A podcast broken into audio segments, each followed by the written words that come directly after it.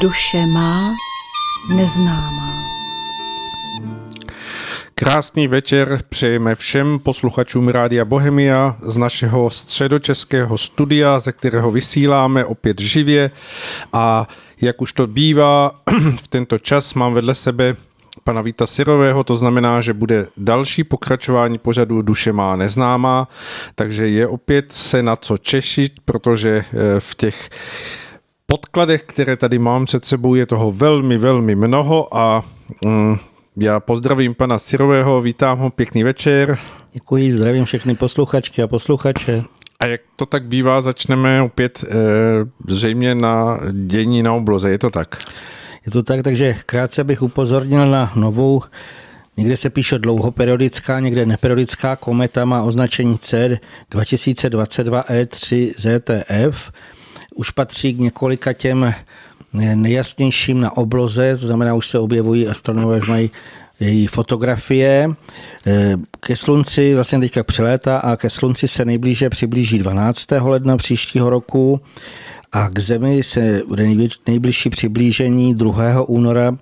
příštího roku, to znamená, bude se zjasňovat. Má letět kolem Země poměrně blízko, píše se 43 milionů kilometrů, vypadá to mnoho, ale je to poměrně ne, jako k, blížší, Z astronomického hlediska je to kousek, tak. Mnohem těsnější průlet než u těch ostatních komet, které jsme v předchozích pořadech jmenovali. Vyplývá z toho, že její vliv zřejmě bude také pocitovatelný. Takže očekává se, že by měla být viditelná začátkem příští roku pouhým okem, že by ta magnituda měla být eh, jasnější než 6, ale samozřejmě uvidíme. Eh, zajímavé je, že při svém nejbližším přiblížení k Zemi se má objevit v blízkosti severního nebeského pólu, což vlastně je bod na ebloze přímo nad hlavou. Tam ta prodloužená zemská osa rotace pomyslně protíná nebeskou sféru. Eh, ten severní nebeský pól je v současné době nějaký kousek od jasné hvězdy polárky neboli severky. My jsme teda v minulém pořadu uváděli že se v důsledku změnu náklonu zemské osy rotace severní nebeský pól posunuje, ale prozatím se stále ještě nachází blízko eh, tohohle toho místa. Pokud byste chtěli najít polárku, tak si vlidejte nejprve velký vůst. Když prodloužíte tu jeho zadní nápravu, tak eh, asi v vzdálenosti pěti, říká se, že to je pět nějakých těchto těch, eh, jak jsou od sebe vzdálená ta zadní náprava pětkrát, takže se narazí o něco mírně jasnější polárku a ona vlastně na konci oje malého vozu. Ehm, ještě jednodušší možná je najít si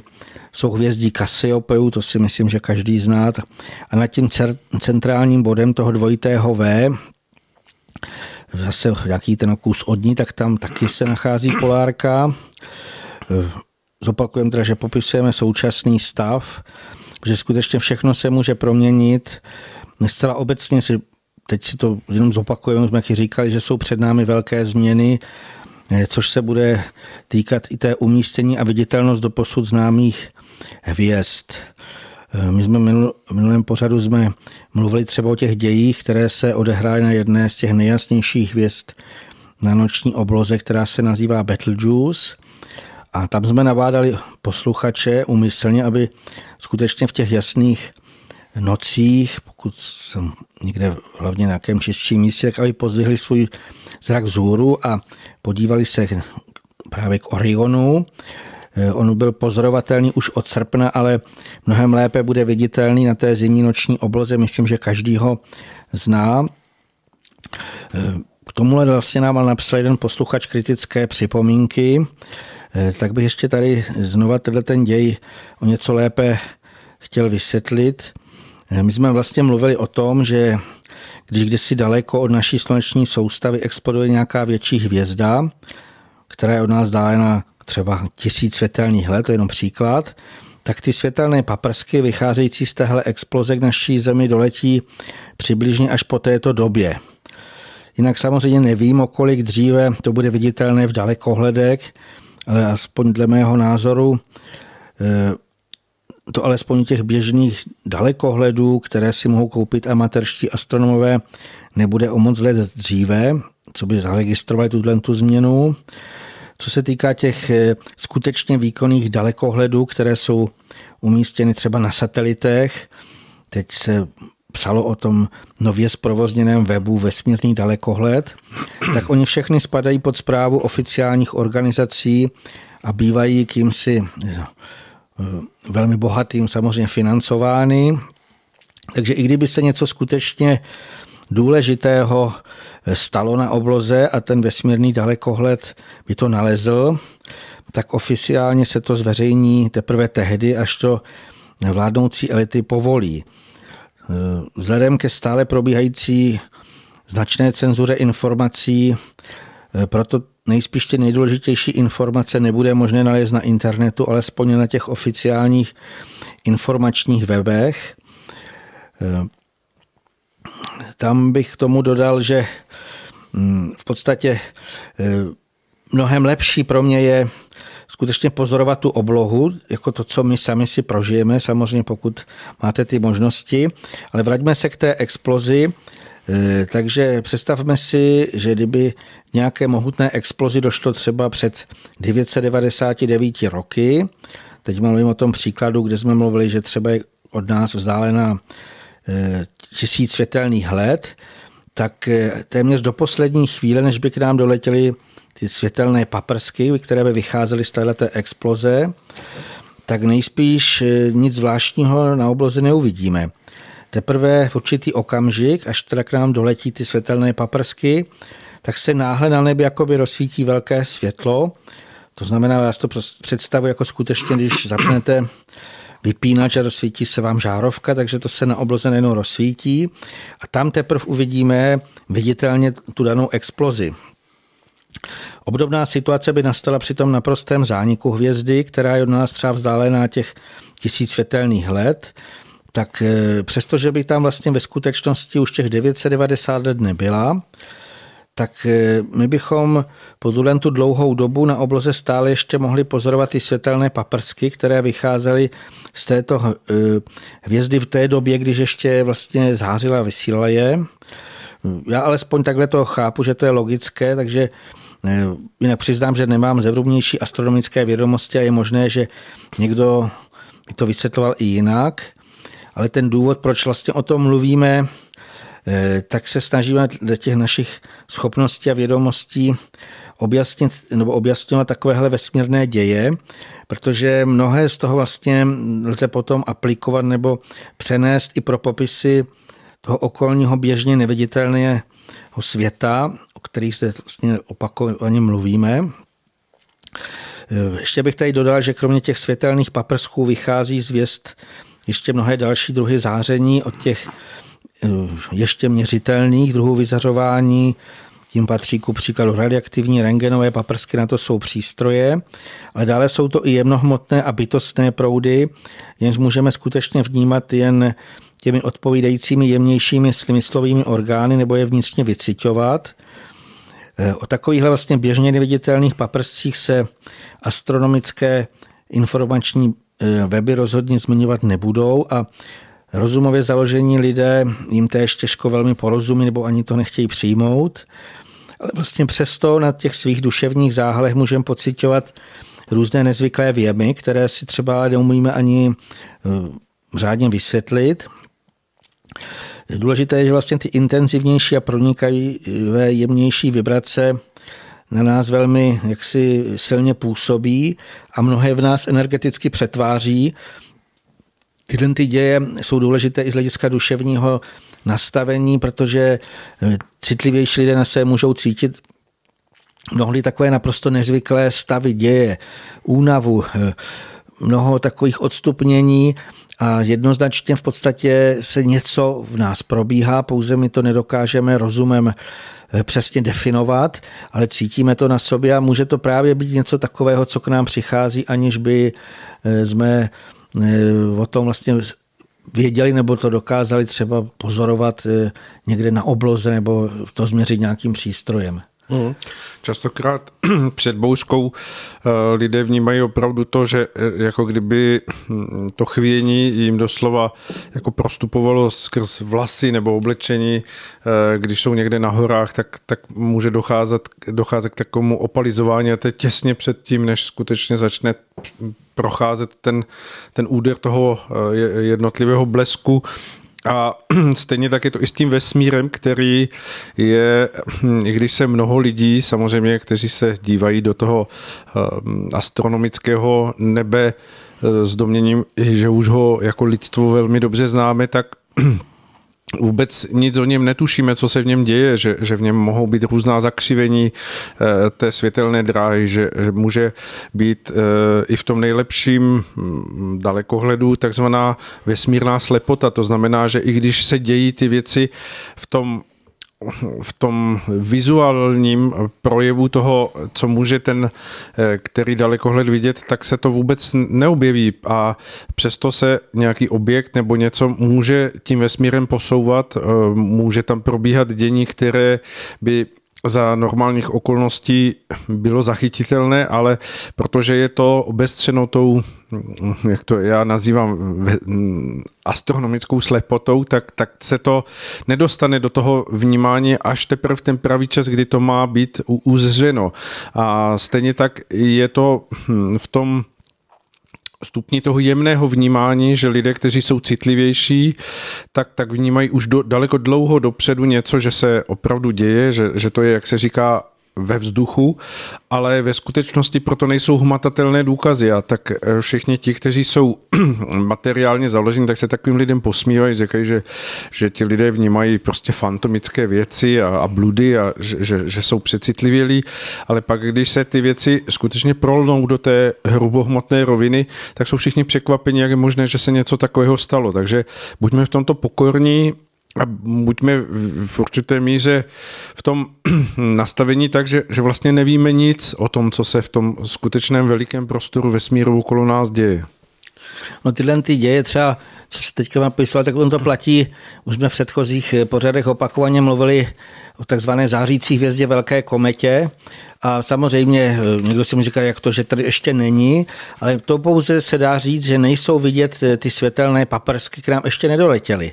Ale přesto ona eh, někde je a vysílá k nám ty určité velmi intenzivní druhy záření, které velmi silně třeba působí až na naši duchovní podstatu. A to je přesně to dění. I na psychiku dokonce. I na psychiku, na vlastně na všechno. Tam ty děje z hlediska i toho duševních projevů, tak Vlastně my máme, to už jsme o tom mnohokrát mluvili, přebujelý ten přední mozek, to znamená rozum, a on je najednou třeba jako kdyby odpojován. To znamená, to už teď chci si omlouvat svoji zapomnětlivost, ale kolikrát se člověku stane, že na něco před chviličkou to věděla, teďka jenom to neví ten rozum, jako kdyby nechce už se tolik otáčet. A i tenhle ten poměr, vlastně, který má být utlumený náš rozum a posílený vlastně náš cit. A i to jsou nějaké vlastně změny v mozcích, které energeticky jako my prožíváme tak, že najednou mnohem lépe vycitujeme a hůř přemýšlíme. Jo? To znamená, i toto vlastně můžeme eh, připsat těm zářením nesmírně intenzivním eh, velké komety. Eh, co se týká vlastně co se týká vlastně v tom eh, přiblížení ještě rozdílu v časovém horizontu těm nám viditelných dějů, tak já bych tady zrovna ještě doplnil vlastně tu bouřku, ty, eh, takže nejen, že vlastně to na sobě lidé cítí, někteří říkají, že nad hlavou mají nějaké určité jako mravenčení vzadu jako nad týlem a někdo může vnímat, že rostlo jako kdyby mu to nadzvedávalo vlasy, ale eh, tam každý si může právě ten posun eh, všimnout v tom, že když udeří blesk, tak vy nej, už vidíte téměř i hned eh, to světlo, teda ten záblesk, ale podle toho, jak je daleko, tak až po nějaké době uslyšíme to hřmění. A to vlastně je typický příklad, eh, ten hrom vlastně může mít poměrně dost spoždění podle toho, jak je daleko, kde teda udeřila ten blesk. A samozřejmě to je dáno tou schopností našich, eh, jednak našich vnímacích orgánů, ale jednak vlastnostmi toho prostředí. To znamená, to světlo je v tomto případě rychlejší než ty zvukové vlny a proto vlastně to cítíme opožděné, ale obdobné děje skutečně probíhají i u těch jiných druhů energií, kdy něco, co eh, nejdříve i když bych dal takový ten obyčejný příklad z hlediska sluníčka, tak když je na sluníčku erupce, tak během, mám pocit, nevím, jestli to přesně, se sedmi minut k nám Osm už, minut zhruba. Nám doletí první vlastně nějaké takové ty e, paprsky, které co si jako kdyby už tady vykonají, ale než to způsobí třeba ty polární záře, tak to znamená, to jsou ty těžší částice, než sem doletí, tak třeba uběhne několik dní. Takže tohle jsou všechno známé děje a e, jsou prostě důležité i z toho důvodu, jsme si uvědomili, jak jsou proměnlivé eh, některé, řekněme, běžné, vlast, běžné věci, které si každý si myslí, že to musí i hned vnímat a mnoho věcí my vnímáme se spožděním, anebo naopak eh, se to nějakým způsobem liší, jsou ty posuny. Takže eh, my se ještě k tomu pak vrátíme v tom dalším povídání, abych tady spíš něco ještě k přírodnímu dění zase dodal. Takže předchozí týdny zase Eh, se v nich projevy všech živlů nesmírně zesílily, to opakujeme často, ale přesto jsem přesvědčen, že stojí za to jednak tomu věnovat neustálou pozornost, ale kromě toho si uvědomovat, eh, že jsme naštěstí prozatím ušetření těch nejher, nejhorších pohrom, za což bychom skutečně měli denně děkovat Bohu i bytostným. Eh, já bych tady uvedl jenom pár příkladů těch nejhorších katastrof, už jsme tady zmiňovali ty záplavy v Pakistánu, takže stále se zvyšuje počet obětí, už říkali na 14, to jsou ty přímé oběti a to ještě se neví, eh, kolik lidí zemře na různé epidemie, protože kdo eh, ty videa si mohl prohlédnout, tak to skutečně je obrovské, vypadá jak jezero a v toho občas nějaký ten domeček kouká a špinavá voda hm, v tom hlavně je teplo, tak to, tam to mnohé raší. To znamená, a je to velká část, je to třetina Pakistánu. Zaplavali ho jednak tající ledovce, protože od začátku tohoto roku prý postihovala jedna pohramu Pakistán za druhým. Nejdřív to byly obrovské horka nad 50 stupňů, pak právě různé ty bouře, záplavy, rekordní monzumové deště a ty už začaly v červnu a vlastně od té doby doteď to stále tam mají zaplavené, že to postihlo více než 33 milionů lidí a že bezdomová zůstalo téměř milion lidí. To znamená úplně beze všeho, to si ani nevím představit. E, to proto je to důležité si uvědomovat, že mnohdy člověk se neudrží a třeba když něco chce dělat a prší, tak e, si jako nad tím vnitřně trošičku jako kdyby durdí a přesto vlastně vůbec o nic nejde. Máme stále střechu nad hlavou, máme vlastně stále co jíst a někde jsou na tom úplně, úplně jinak, takže eh, i z toho důvodu o tom mluvíme. Eh, co se týká ještě toho dalšího dění, takže velmi silné tajfuny zasáhly Japonsko, Čínu, Portoriko a další země. Jinak velmi často se objevuje, že to je v té měřené, sledované meteorologické historii vždycky nejsilnější, jaký kdy byl zaznamenán.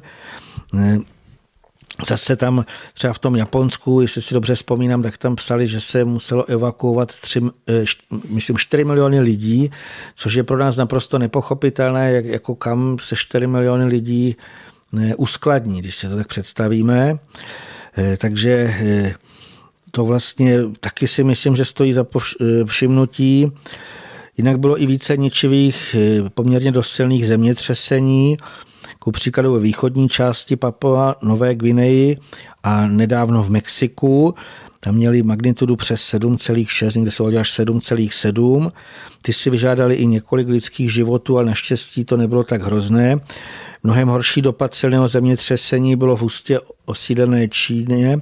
Tam to zemětřesení mělo magnitudu 6,8. Došlo k tomu vlastně koncem prvního zářijového týdne a zveřejněný počet obětí byl téměř 100. Ještě více lidí bylo zraněných, nezvěstných. Jinak je zajímavé, že zemětřesení se nevyhnuly ani Evropě.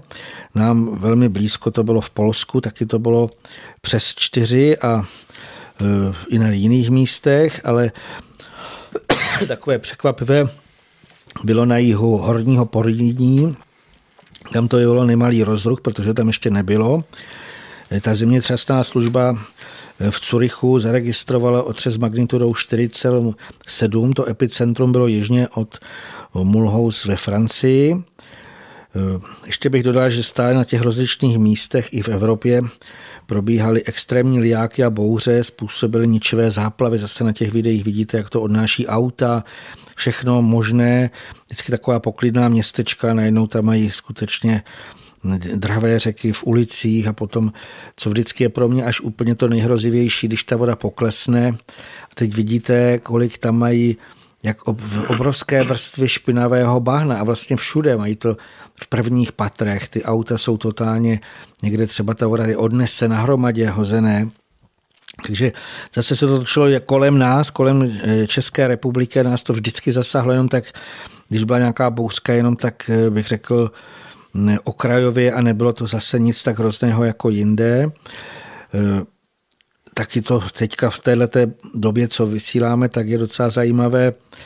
e, že byly už nezvyklé časná sněžení a ta sněhová nadílka pokryla nejen vyšší horstvo, to znamená nejen Tatry, Alpy, ale i u nás, už na Krkonoších bylo, na Šumavě. E, to jsou samozřejmě hory, ale pro mnohé na mnohých místech vlastně to bylo překvapení, že i výšky na těch 500 metrů nad mořem tam najednou měli jak sněhovou nadílku, jak v zimě. Oni vlastně vzdušní bytostní nezaháleli a vyvolali hodně ničový, ničivých uragánů a tornád. Dokonce jedno menší tornádo bylo i u nás. Čeští meteorologové nedávno potvrdili výskyt tornáda v Hraběticích v okrese Znojmo. Eh, tornádo a silný vítr tam v této obci Hrabětice plízničil střechy, lámal stromy. Naštěstí přitom nebyl nikdy zraněn. A v Česku tím vlastně stoupl počet potvrzených tornád za tenhle ten rok eh, na čtyři. Když se jenom zopakujeme, že nejsilnější tornádo bylo v Lanžhotě v polovici června. Na konci června na jihu Čech eh, v okolí obce Sviny na Táborsku bylo další a ještě v květnu se objevilo slabší tornádo severovýchodně od Pardubic. Připomínáme to vlastně, nebo to, bereme to jako takové,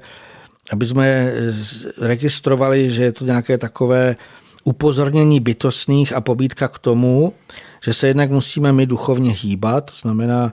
ze všech sil usilovat o to skutečné sebezlepčení a i u nápravu mnohých věcí. Prostě lidé si stále nechtějí uvědomit, jak my jsme podřízení těmhle těm silným bytostným, který, kteří když eh, dostanou příkaz, aby někde vyvolali eh, určitou katastrofu nebo nějakou takovou, takový to dějí, tak eh, tam vždycky je vidět, jak jsou lidé zcela, zcela tomu, řekněme, bezbraní, nemůžou z toho už potom, jenom to můžou pozorovat bytostní vlastně, aby jsme se ještě dostali dále, oni nám viditelně ukazují rozličná znamení, to třeba i na obloze. Bylo velmi zajímavé, že na různých místech bylo nejen pozorováno, a dokonce se už o tom zmínila i ty oficiální meteorologická média, takové nesmírně překvapivé útvary na oblaze, třeba nad Anglií, pozorovali mrak tvaru kvádru. Oni tam dlouho o tom jako rozumovali, proč to tam je. Byl to nádherný obraz, mě osobně to připomínalo takový ten starověký sloupový chrám. Nad Ruskem v Novgorodské republice zase pozorovali v noci měsícem osvětlená oblaka, vypadala jak perleťové eh, křídla. To byly skutečně dvě v tvaru křídel, takové dva, dvě krásná křídla.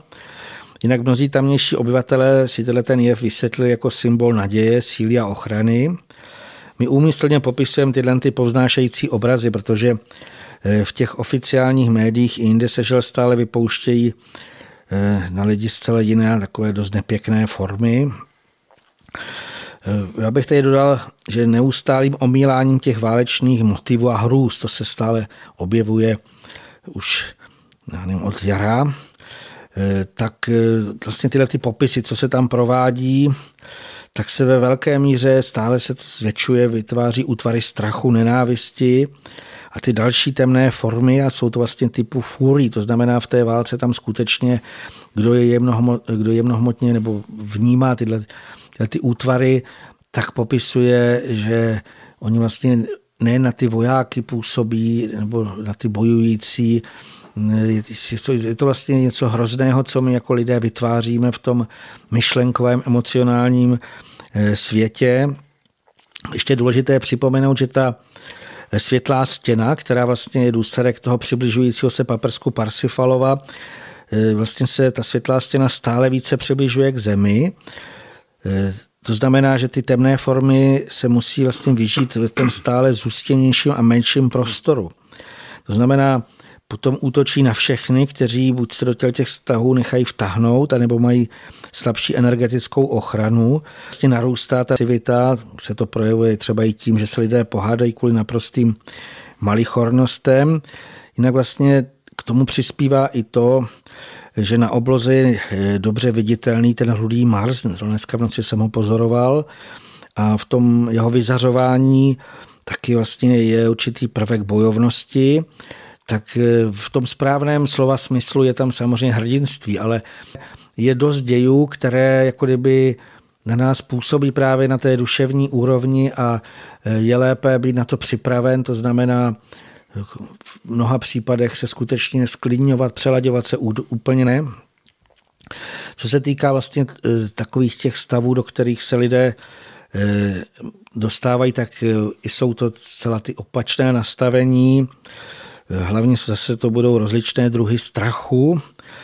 protože to jinak to vyplývá právě z těch obav z ohrožení válečným konfliktem nebo nedostatek plynu, financí a tak dále. Ale s tím nadcházejícím podzimem Eh, se po návratu těch hlavních aktérů, kteří byli asi nějakých zasloužených v úvozovkách dovolených, tak opět se vlastně začíná s tím oskoušeným strašením. Dokonce jsou už dopředu vlastně ohlašovány plány těch kazisvětů. Ku příkladu se v oficiálních zprávách objevilo, že Německo už od října, to už mají, oni to mají nalajnovaní, Němci to mají to musí mít Ordnung Musein, to znamená, chtějí mít ve všem že opatření, a potrvají prý až do velikonost, tvrdí. Takže v Německu budou prý platit přísnější epidemická nařízení, včetně častějšího povinného nošení o něch eh, náhubků. Budou nezbytné testy pro návštěvu nemocnic, pečovatelských zařízení. Tu novelu zákona o potírání, oni to nazývají potírání infekčních chorob, už schválila spolková rada i poslanci spolkového sněmu, takže to už je prostě dané. Eh, Obdobné kroky můžeme očekávat i v Česku. Zase už v oficiálních zprávách bylo vyhlášeno, že ten pandemický zákon platí dále bez změn, nebo vlastně ústavní soud zamítl všechny nějaký ty návrhy eh, poslanců těch opozičních hnutí, kteří chtěli zrušit nějaké určité takové ty zjevně části. Dokonce novela rozšířila a upřesnila některé nástroje v boji proti těm neposlušným. Eh, Jinak eh, tam ještě bych dodal, že nemálo lidí se skutečně nechalo ukolébat teď přes léto takovým tím zdánlivým klidem, protože najednou to vypadalo, jako že se skutečně nic neděje, že všechno je v pořádku. Eh, alespoň teď si myslím, to, co se předchozí dva roky se vlastně vnucovala ta údajná pandemie. Eh, teď, pokud to přijde teď na podzim, takže je pravděpodobné, že taková, taková bude zase další ofenzíva, takže se dost lidí bude dostávat do těch těžších psychických eh, stavů, asi i depresí. Už by třeba ohledně toho lidé psali s otázkou vlastně a třeba rovnou, co s těmito stavy dělat. Eh, my jsme o tom sice mluvili v jednom pořadu, takové ty obecné věci, ale já bych ještě vlastně zopakoval jednu věc, že pokud bych někomu měl poradit jak, nějaké ty druhy pomocí, eh, takže v těchto i jiných případech vlastně je to vždycky individuální a já nejsem schopen na dálku posoudit psychický nebo další stav těch tazatelů, eh, abych se dali najít nějaké příčiny hm, toho nastavení nepříznivého a ještě i ty eh, možné nápravy, takže na to potřebuji si s tím člověkem skutečně zevrubněji promluvit, popřípadně ho i otestovat.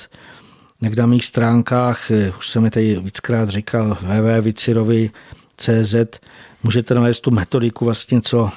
provádím a zároveň i adresy v Praze a v Jíčíně, kam se v případě vašeho zájmu můžete objednat nebo před tam na ty kontakty, které jsou tam i uvedeny na stránkách, napsat, ale skutečně vždycky ve všech těch, obzvlášť hlediska těch psychických nastavení, je tam nutná, je to, je to velká práce, jak hlediska toho člověka, který musí chtít něco změnit k lepšímu, nemůže tam přijít a říct, teď se mu něco udělejte. On samozřejmě musí trošičku pochopit, o co jde, co to může způsobovat a samozřejmě eh, pak se musí hledat ty nejvhodnější eh, pro toho daného člověka ty nejvhodnější nějaké způsoby, jak docelit nějakého zlepšení. Hmm. Tam asi je potřeba dodat to, že tak, jak už to všechno bývá v tom skutečném přístupu k uzdravení, ne jenom, jenom k nějakému dočasnému potlačení symptomů chorob, tak, tak je potřeba hm, počítat s tím, že taková léčba je celostní, která se týká nejenom toho vnějšího nastavení člověka, ale častokrát je velmi dohloubky. A tak, jak zmiňoval pan Vícirový, tak k tomu je nezbytné se setkat osobně, mít eh, povídání, kdy se eh, vlastně jakousi cestou dobere pan Sirový, ten pacient toho nějakého kořené eh, věcí a pak teprve se s tím dá eh, pracovat tak, aby se mohlo dosáhnout nějakého hm, úspěšného výsledku nebo řekněme uspokojivého posunu k úspěšnému cíli. Eh, takže platí opravdu to, eh, co bylo zmiňováno, že pokud prožíváte to, že na sobě eh, cítíte pod nějakým tlakem dnešní doby vlivy, které z vás vyvádí z té možná dřívější rovnováhy, tak je dobré hm, udělat včas konzultaci a eh, srovnat si věci za pomoci toho Eh, přítomného hm, poradce, kým vlastně v tomto případě je pan Serový a, a eh, možná si věci daleko více dopředu e, srovnat a vnitřně vyladit, než to nechat dojít do těch hlubokých stavů depresí, ze kterých se potom lidé dostávají velmi těžko, protože se hm, často už nedá dostat bez pomoci nějakých farmaceutických prostředků. Eh, na sklidnění psychiky a dalších věcí a to už bývají stavy velmi, vel, velmi složité. Je to tak? Je to přesně tak, protože eh, to si lidé právě neuvědomují, jak se říká, ty malé příčiny, velké následky, takže když se něco takhle pomalinku rozjíždě, jsou to deprese nebo nějaké psychózy, takže ty eh, kroky jako nějaké takové ty úspěšné je skutečně dělat jenom na počátku, protože jakmile ten člověk, jak se říká, už do toho spadne, tak eh, tam je každá rada drahá, jinak už ani ten člověk většinou není schopen někam dojet nebo mm, naslouchat, eh, reagovat. Mm, platí to vlastně pro jakýkoliv, eh, když se jak pro to psychické i fyzické zdraví, že to nejlepší je vlastně hned na počátku, když člověk na sobě cítí nějakou tu nerovnováhu, udělat ty kroky, protože to jde potom lehce udělat přirozenými prostředky. To je podobné, jako když třeba někomu chybí vitamíny nebo minerály. Takže pokud hned v tom počátečním stádiu se provedou ty odpovídající kroky, to znamená doplní se to těmi přirozenými prostředky, tak je vše v pořádku. Pokud ten člověk nad tím mávne ruku a nechá to dojít až do nějakého stavu skutečné a vitaminózy, tak může už se objevit i poměrně, řekněme, dost silné dost velké problémy se můžou objevit a zase eh, už je ta náprava mnohem, mnohem těžší, než když by ten člověk se ještě v takovém tom, eh, řekněme, mírnějším vychýlení eh, snažil provést nějaké ty patřičné kroky k lepšímu, takže vždycky je to třeba skutečně nepodceňovat, co se týká těch psychických problémů. Už jsme tady o tom mnohokrát mluvili, Eh, že někdy i ty bolesti duševní bývají horší než ty fyzické a eh, stále si mnoho lidí neuvědomuje, mm, eh, co se i děje v tom neviditelném světě, jak už jsem tady říkal o tom, že skutečně ty zhustěné formy, které útočí na ty lidi a jsme prostě v závěru soudu, děje se, děje se toho mnoho, mnoho. A každý ten chybný krok, to znamená i třeba mírné vychýlení, to znamená třeba mírné rozčilení nebo nějaké rozrušení, eh, může mít v tuhle ten okamžik eh, skutečně dost tragické následky, protože v tu chvíli, když se ty temné útvary napojí, tak eh, už se z toho člověk těžko vytahuje takže nepodceňujte to, obzvlášť kvůli tomu, že vlastně nastává podzim, nebo nastane, řekněme, astronomicky za dva dny, hmm. nás budete poslouchat, ale jinak to počasí a ta teplota samozřejmě eh, je už taková skoro podzimní, tak eh, je třeba skutečně se nejen více obléknout, něco jiného jíst, pít, ale i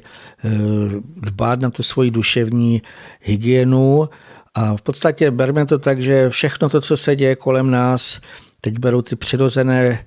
eh, přirozené třeba změny počasí a tak dále, tak je to projev vlastně bytostných a oni nám tím něco dávají zase najevo a eh, i to je vlastně, bych řekl, na zamyšlení, ale o tom si vlastně povíme asi až eh, po písničce. Určitě je potřeba k tomu přidat, že tak jak eh, popisujeme to, že eh, samozřejmě věci se zintenzivňují, zvyšuje se tlak, lidé prožívají opravdu nečekané přívaly toho těch negativních zpráv nebo to těch zpráv, které hm, přináší jakési vykořenění z toho, na co jsme byli zvyklí, takže eh, těch tlaků je velmi mnoho, ale zároveň vedle toho je mnoho pomocí, které je potřeba jenom vnímat, vidět, držet se jich a dbát eh, jejich eh, mm, forem rad, které k člověku mohou přicházet. A pak se to vnitřní naladění určité naděje a pozitivnosti drží daleko snáze. A jak už je to zvykem, tak právě i u těch klasických fyzických nemocí čím dříve člověk si uvědomí, že se děje, něco začíná dít, tak je eh, s nás eh, to vyléčit, tak stejně tak je to i u toho vnitřního nastavení, kdy je potřeba brát v potaz to, že opravdu se řítíme nebo posouváme se do dějů a situací, které tady na Zemi nikdy nebyly a které hm, přináší opravdu potřebu na to vnitřní zjasnění každého z nás eh, velmi, velmi eh, hm, jakýsi potřebný apel nebo požadavek na to, abychom toho dbali, abychom hm, měli v sobě dostatek té vnitřní výzbroj tím vším projít. A tak hm, pan Sirový je tady se svými velikými zkušenostmi, já ho znám desítky let a vím, že to je moudrý člověk, se kterým opravdu je možné vnitřně projít mnohé eh, lidské zátočiny a dokáže v nich eh, pomoci. Takže pokud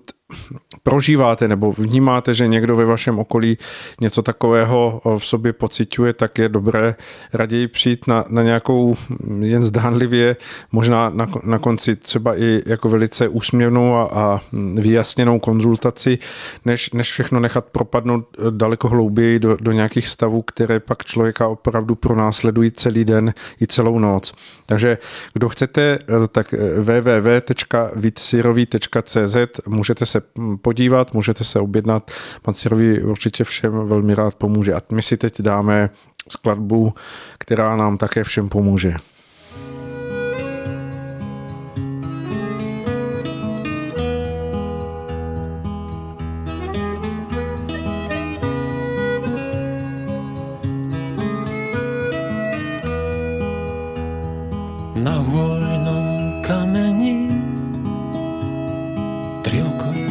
Kovránok. Ja si v tráve ležím, vyzutý stopánok. Pozerám do neba, v očiach sa mi mení a vôňa od lesa v povetrí sa vlní ťahá ma za ňou.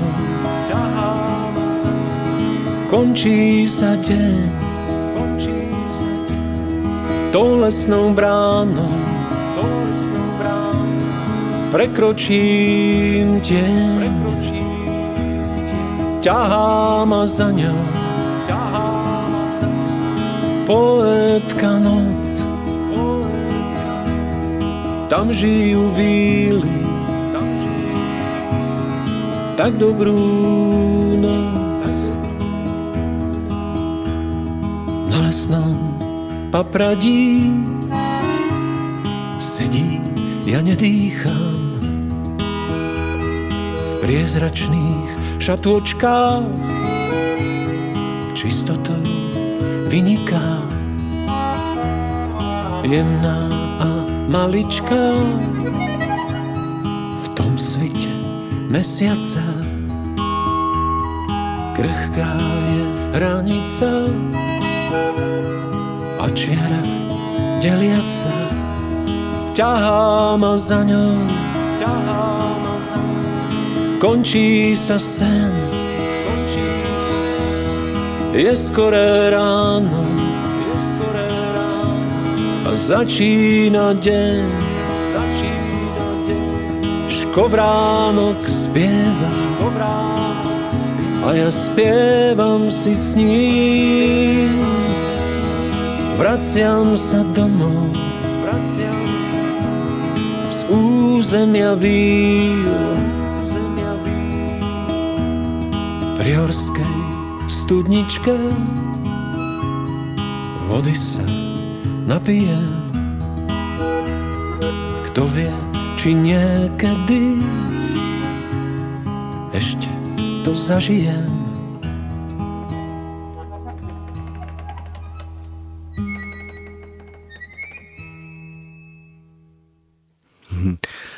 To byla skladba od eh, Jano Světlana Majerčíka, tak jak už to bývá zvykem v našem pořadu Duše má neznáma a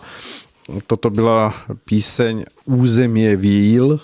nevím, jestli jsem to řekl správně, eh, slovensky nebo česky, ale nevadí, prostě území nádhery, krásy a poetičnosti. No a my se vracíme k našemu povídání s panem Vítem Sirovým mm, a pojďme, pojďme povídat, co, co tedy máme dál pro naše posluchače nachystáno dnes. Já jsem tuhle písničku vybral eh, úmyslně, protože z hlediska těch pomocí už opakovaně jsme mluvili o bytostných a samozřejmě v tom dalším vývoji nesmírně nutně budeme potřebovat mm, eh, vlastně jejich pomoci.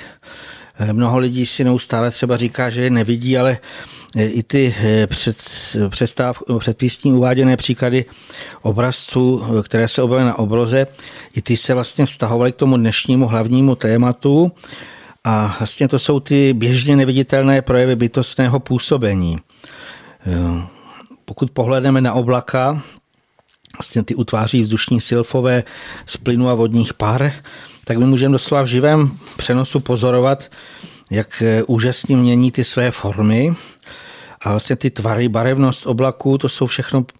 nějaké obrazy, které podle těch vlastností toho daného druhu trvale eh, podléhají jejich živému proměňování, to znamená, oni to dokáží doslova formovat. Představme si, jako někdo staví sněhuláka, tak oni umí dělat obrovitánské takové eh, formy těch mraků a je tam velmi zajímavá i taková ta dynamika, že vlastně co platilo třeba před minutou, už často po chvíli bývá minulostí, aby vlastně se objevilo nějaké nové formy. To vlastně můžeme říct, že to jsou eh, stále tam v tom i takové to tvoření. Eh, vlastně opakovaně nám v těch projevech bytostní eh, jednak přináší důvod k obdivu a úctě z téhleté nádhery. Vlastně ta se odráží v těch tvarech a kresbách. Ale kromě toho na nás určitým způsobem vlastně hovoří nebo nám dávají nějaká znamení, to můžeme nazvat. Jinak já si myslím, že každý už třeba viděl v těch oblacích krásně sformované tváře. Mně třeba připadali jako takový ušlechtilý vousatí obři. Kromě toho vlastně jsou v těch obrazech sformovaných z oblak ještě ukazovány i mnohé další důležité děje, ale aby jsme si je dokázali eh, správně vyložit a pochopit, tak eh, je to potřeba k tomu více vnitřního úsilí, vlastně, aby jsme pochopili, co nám tím bytostní se snaží sdělit. Eh, protože oni k nám vlastně hovoří tím živým jazykem bytostného druhu, ale my ho musíme nějakým způsobem dekodovat. Kromě toho, že třeba to je krásné, zajímavé, tak nám to může skutečně dát úplně i jiné informace, vlastně kromě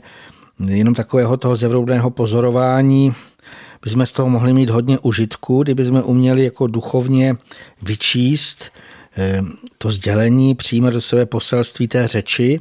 která je ukryta ve formách těch obrazů, vytvářený bytostnými. Většina lidí ale žel nedokáže, jednak není zase tolik lidí, co pozorují oblaka a kromě toho, aby tam správně vyčetli z těchto těch eh, skutečně běžně viditelných obrazů na nebi to potřebné. Eh, kromě toho, že vlastně bytostní nám něco ukazují, tak tam lze brát, že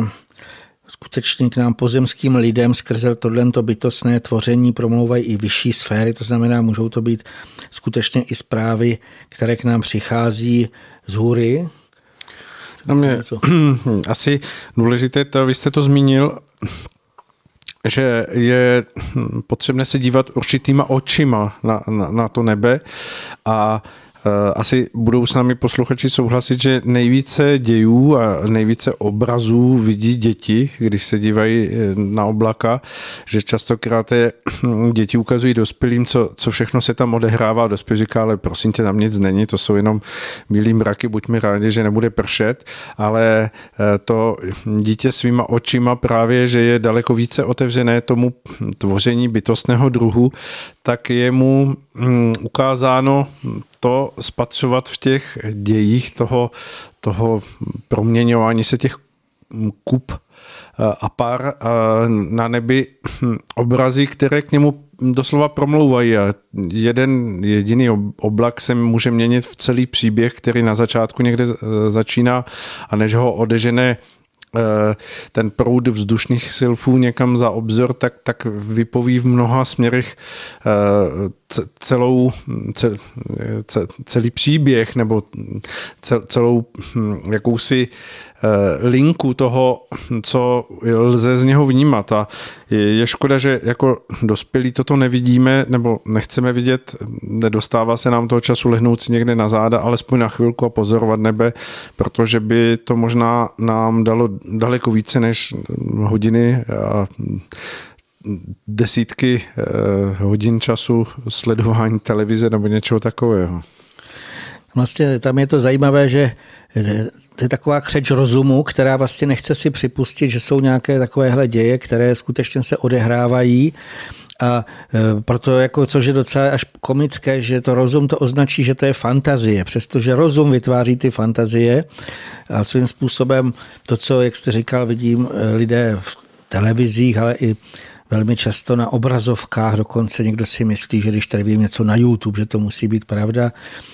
Velmi často jsou to jenom iluze, podvody a svým způsobem to jsou třeba ty fantazie a to živé, skutečné dění může probíhat na té obloze, ale chce to nějakým způsobem nejdřív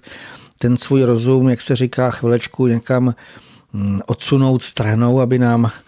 nepřekážel v tom eh, vnitřním vnímání, aby vlastně je to i taky třeba velmi často duševní záhaly, některé jsou něčím jakoby zahalené, mm, spíš, jako bych řekl, zašpiněné, zablokované a člověk skrze tyhle ty filtry, můžeme říci, nedokáže vlastně vidět to, co to každé maličké dítě vidí. Je to vždycky někdy až legrační, když člověk občas poslouchá třeba ty rodiče a děti, takže ten třeba ten chytrý tatínek poučuje to dítě o něčem, co ona mu popisuje. Teďka, když vidíte kolem, tak se tomu musíte až usmívat, protože to dítě je mnohem blíž té pravdě, než ten tatínek s tím vyškoleným rozumem, který to všechno chce prostě popsat vědecky. A mně to přišlo i komické, jak jsem tady mluvil předtím, že se na tou Anglii, mm, řekněme, tam je to hodně jako silně rozumové, tak se tam objevil najednou naprosto nepochopitelný mrak toho tvaru kvádru. A teďka tam ty křečovité kejkle těch rozumářů, jak to vysvětlit, jak je možné, že najednou se na obloze udělal takhle sformovaný mrak, že nikdy v životě nebo nikdy v historii pozorování tohle to neviděli. Takže rozumově to vysvětlit nejde, ale samozřejmě pokud přijmeme to, že to utváří bytostní a něco tím tím sdělit, tak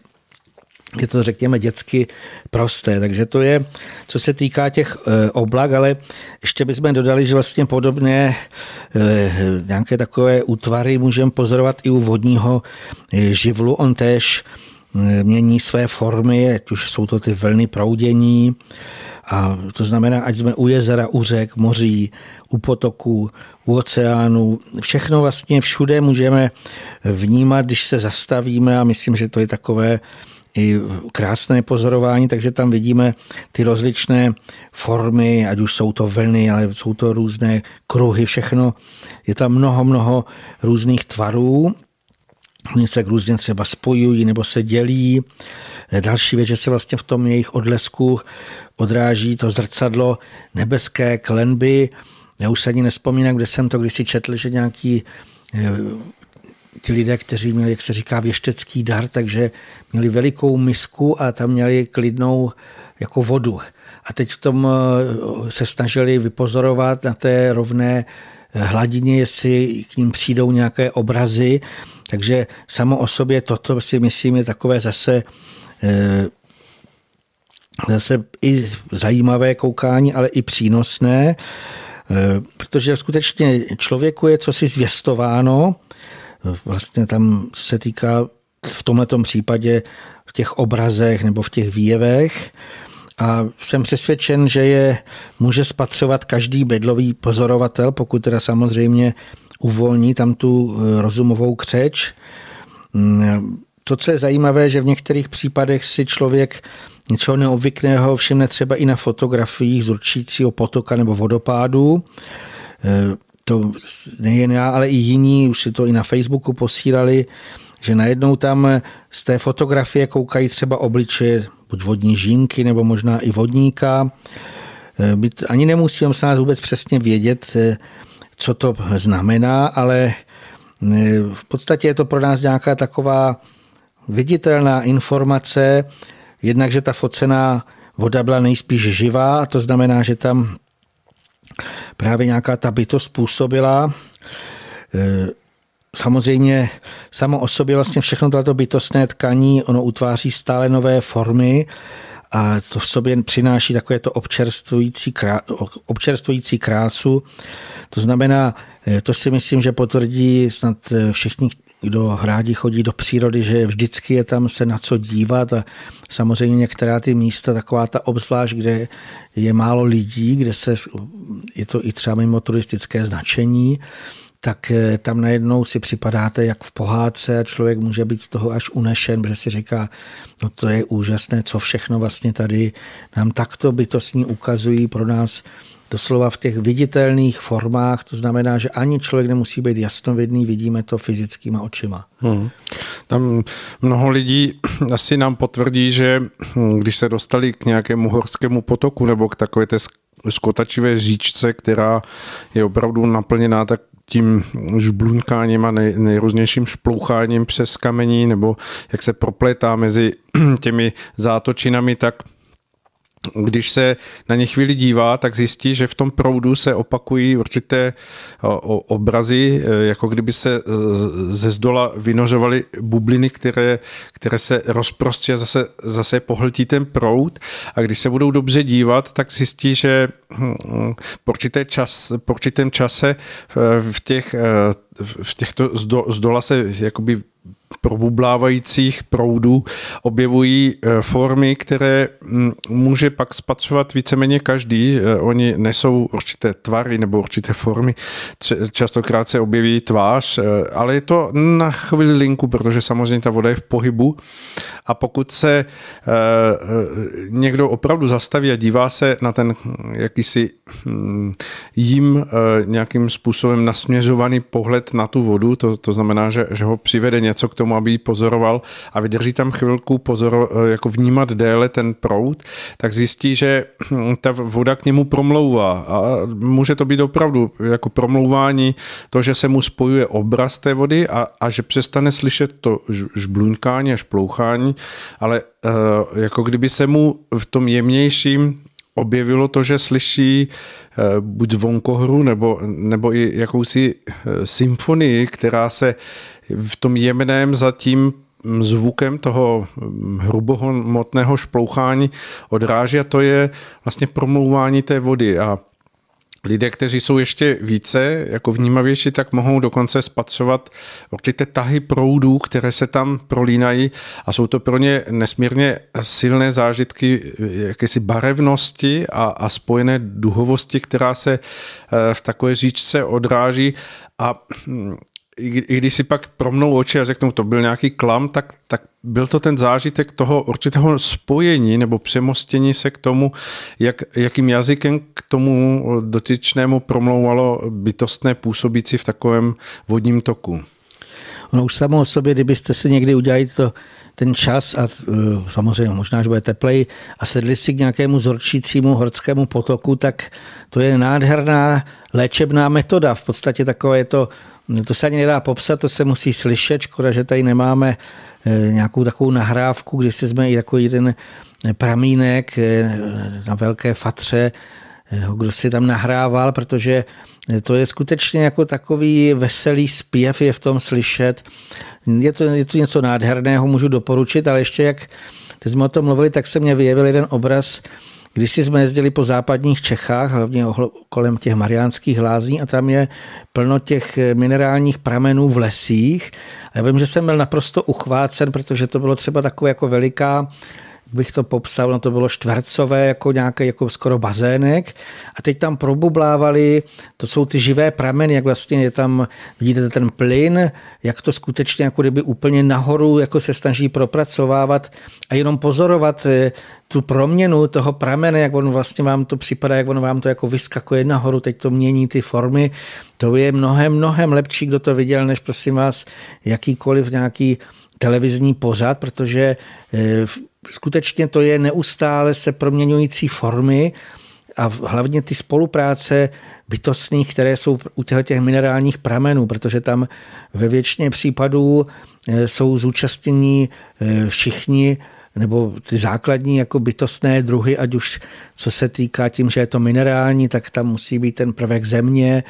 potom samozřejmě ten buď vodník nebo vodní žínka, kteří ve většině případů jsou to víc rusalky, které eh, pracují s tím vodním živlem, ale i tam i součást těch eh, vzdušných nebo těch, ty, co se zabývají eh, prvkem vzduchu, protože oni hodně, hodně bublají. To znamená nejenom malinké bublinky, ale vychází to někde z těch větších hloubek země a už toto jsou nádherné na, pro mě obrazy. Jinak obecně vlastně tyhle ty když bychom správně pozorovali pohyby z těch různých forem, těch pozemských, eh, tak velmi často vlastně eh, nám to přibližuje ty děje, které vlastně jsou nedílnou součástí, hm, eh, které probíhají v úrovních nad hmotnostmi. Samozřejmě my můžeme říct, že záření světla, které proudí z výšin, tak ono vždycky přináší nějaké nové chvění a e, tohle to všechno živoucí je součástí toho proudění, e, které stále vlastně nám to přináší ty nejnáhernější projevy krásy. Jinak e, tohle to vlastně něco, co zůstane tomu modernímu pozemskému světu provždy upřeno, protože když bychom opravdu měli ty obrazy, které přicházejí z hůry, tak čím jdeme v těch světlejších úrovních nahoru, ať už těch jemnohmotných, nebo až do, do toho bytostného, do bytostné úrovně, tak vždycky je to ještě mnohonásobně, ta živost je větší, je to jasnější, prozářenější, ty vnější formy zase můžou být stále krásnější. Pokud by lidé procitli ve té své duchovní podstatě, Eh, tak by obecně se stalo i to naše eh, okolí pohyblivější, protože už nebylo mm, brzděné tím, eh, hlavně tím chtěním, které směřují k tomu materiálnímu prospěchu, což znamená, to je ta rozumová křeč, jak už jsem tady říkal, takže ta se musí uvolnit a to duchovní vlastně naše vnímání může mnohé, mnohé si vycitovat úplně jiným způsobem. Ty vlastně vnímání všech možných těch dějů, tak eh, ono žel prozatím ještě nemohlo vlastně téměř přijít k projevu, protože tomu jednak zabraňovala ta nesprávně směřovaná lidská vůle a eh, ta teda žel nepovoluje člověku skutečně eh, prohlédnout a doslova vnitřně vycitovat, co je podstatou daných forem a dějů. A my vlastně pokud chceme spatřovat, spatřovat tyhle ty stále se proměňující děje a formy nadhmotnostmi, Zopakujme si, že tam je nejblíže vlastně ležící bytostná úroveň, bytostný kruh. To znamená, teď bereme už nad jemnohmotností, tak eh, samozřejmě tím, že lidé to nedokázali, tak z toho i vyplynuly takové ty nesprávné závěry, které i u těch lidí, kteří se tím snažili vážněji zabývat. Když bychom šli do minulosti, tak dávné vyspělé národy směli mnohem více vlastně z tohoto pozorovat a přijímat obrazy, ale samozřejmě v rámci své vnitřní zralosti a chápavosti obecně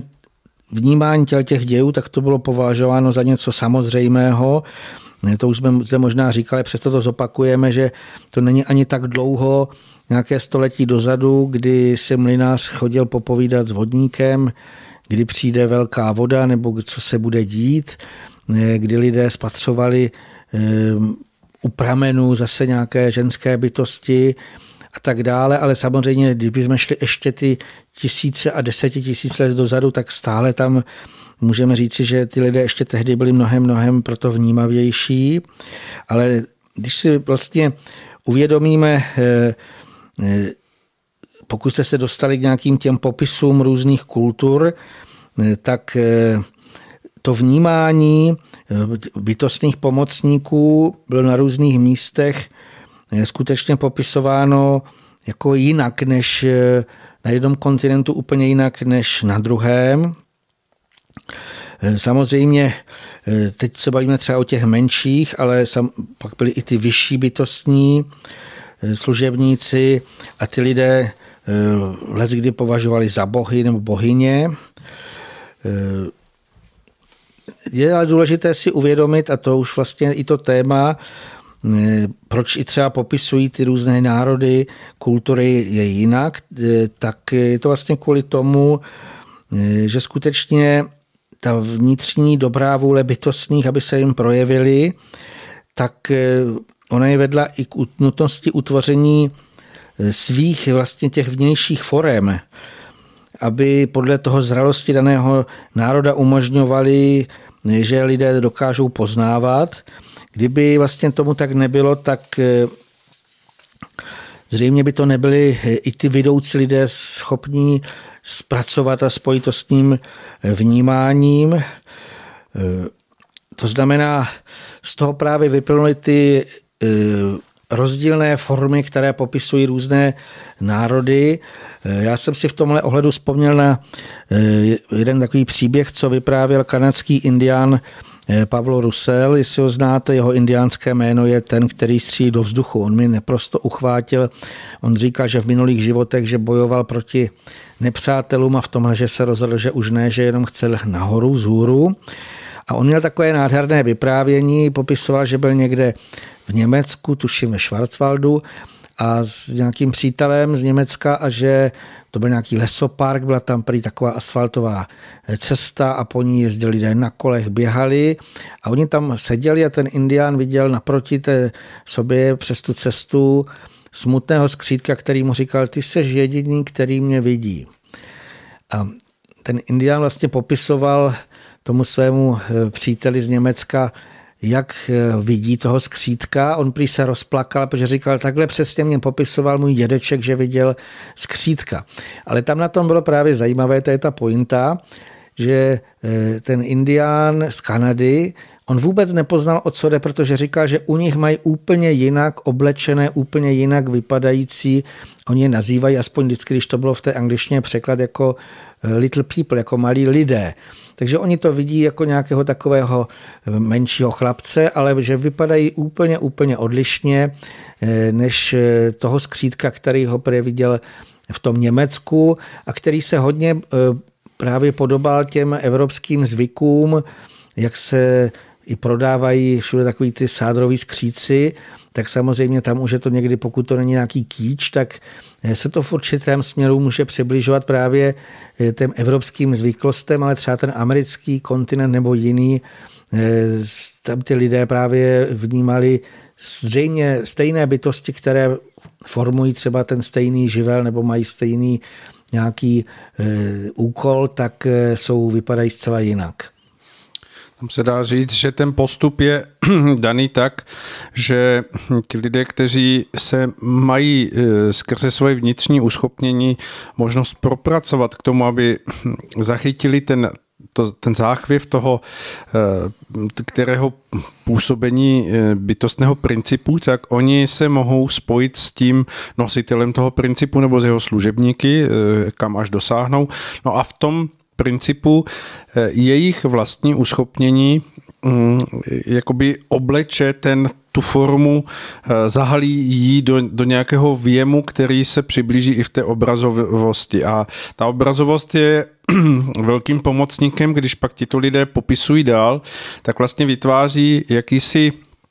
spojující hm, průplav k tomu, aby ti lidé, kteří to slyšeli a touží potom, aby směli něco takového vidět, tak jdou už za pomoci těchto určitých popis, popsaných forem vstříc tomu setkání a ten, který bytostný se opět jim může přiblížit eh, vlastně ve stejném, takže pak se lidé shodují na tom, že eh, vidí opravdu eh, rozličnými způsoby zahalené bytostné do nějakých plášťů nebo ty malé bytostné vidí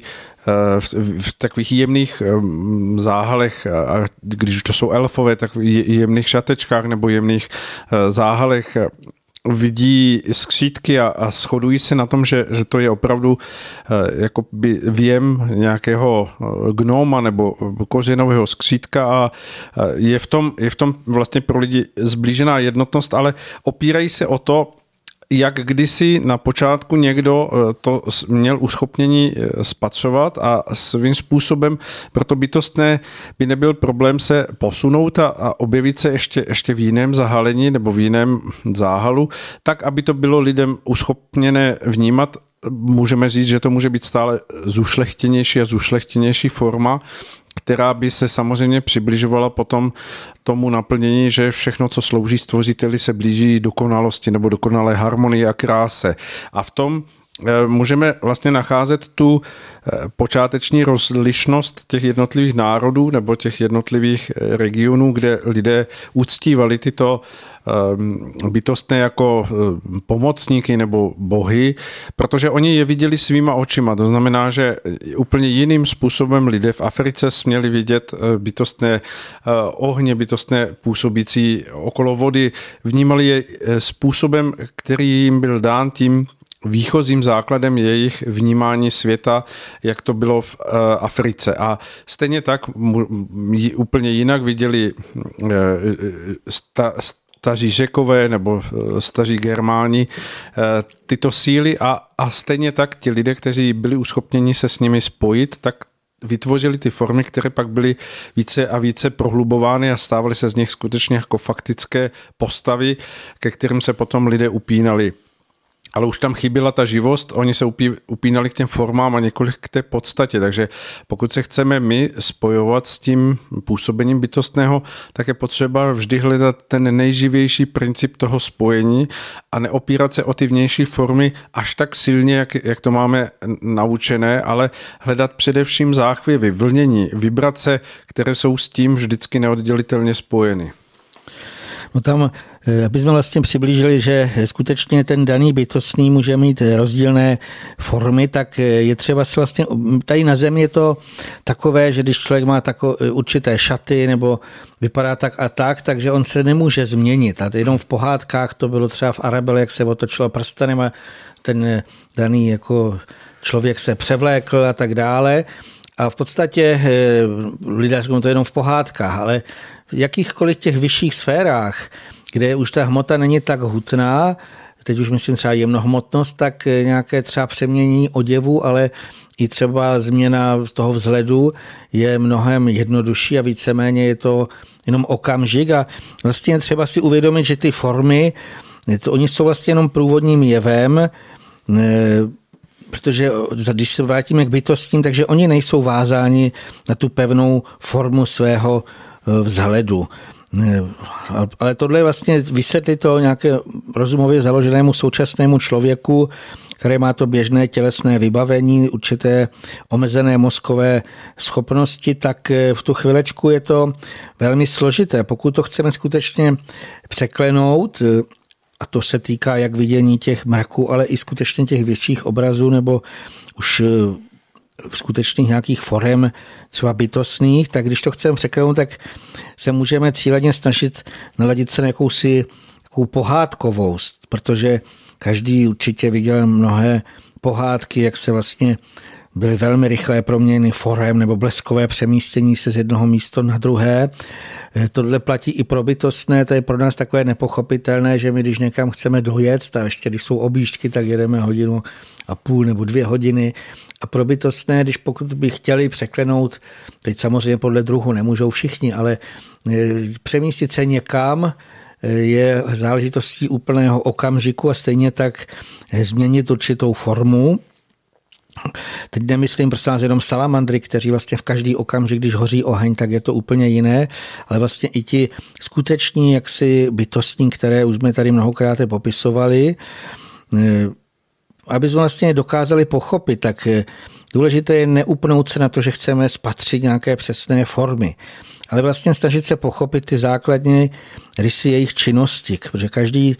Eh, bytostný služebník má nějaký jiný úkol a vykonává jiné úlohy a vlastně samozřejmě podle toho se utváří právě ty jeho formy, které eh, mu k tomu nějakým způsobem nejlépe slouží.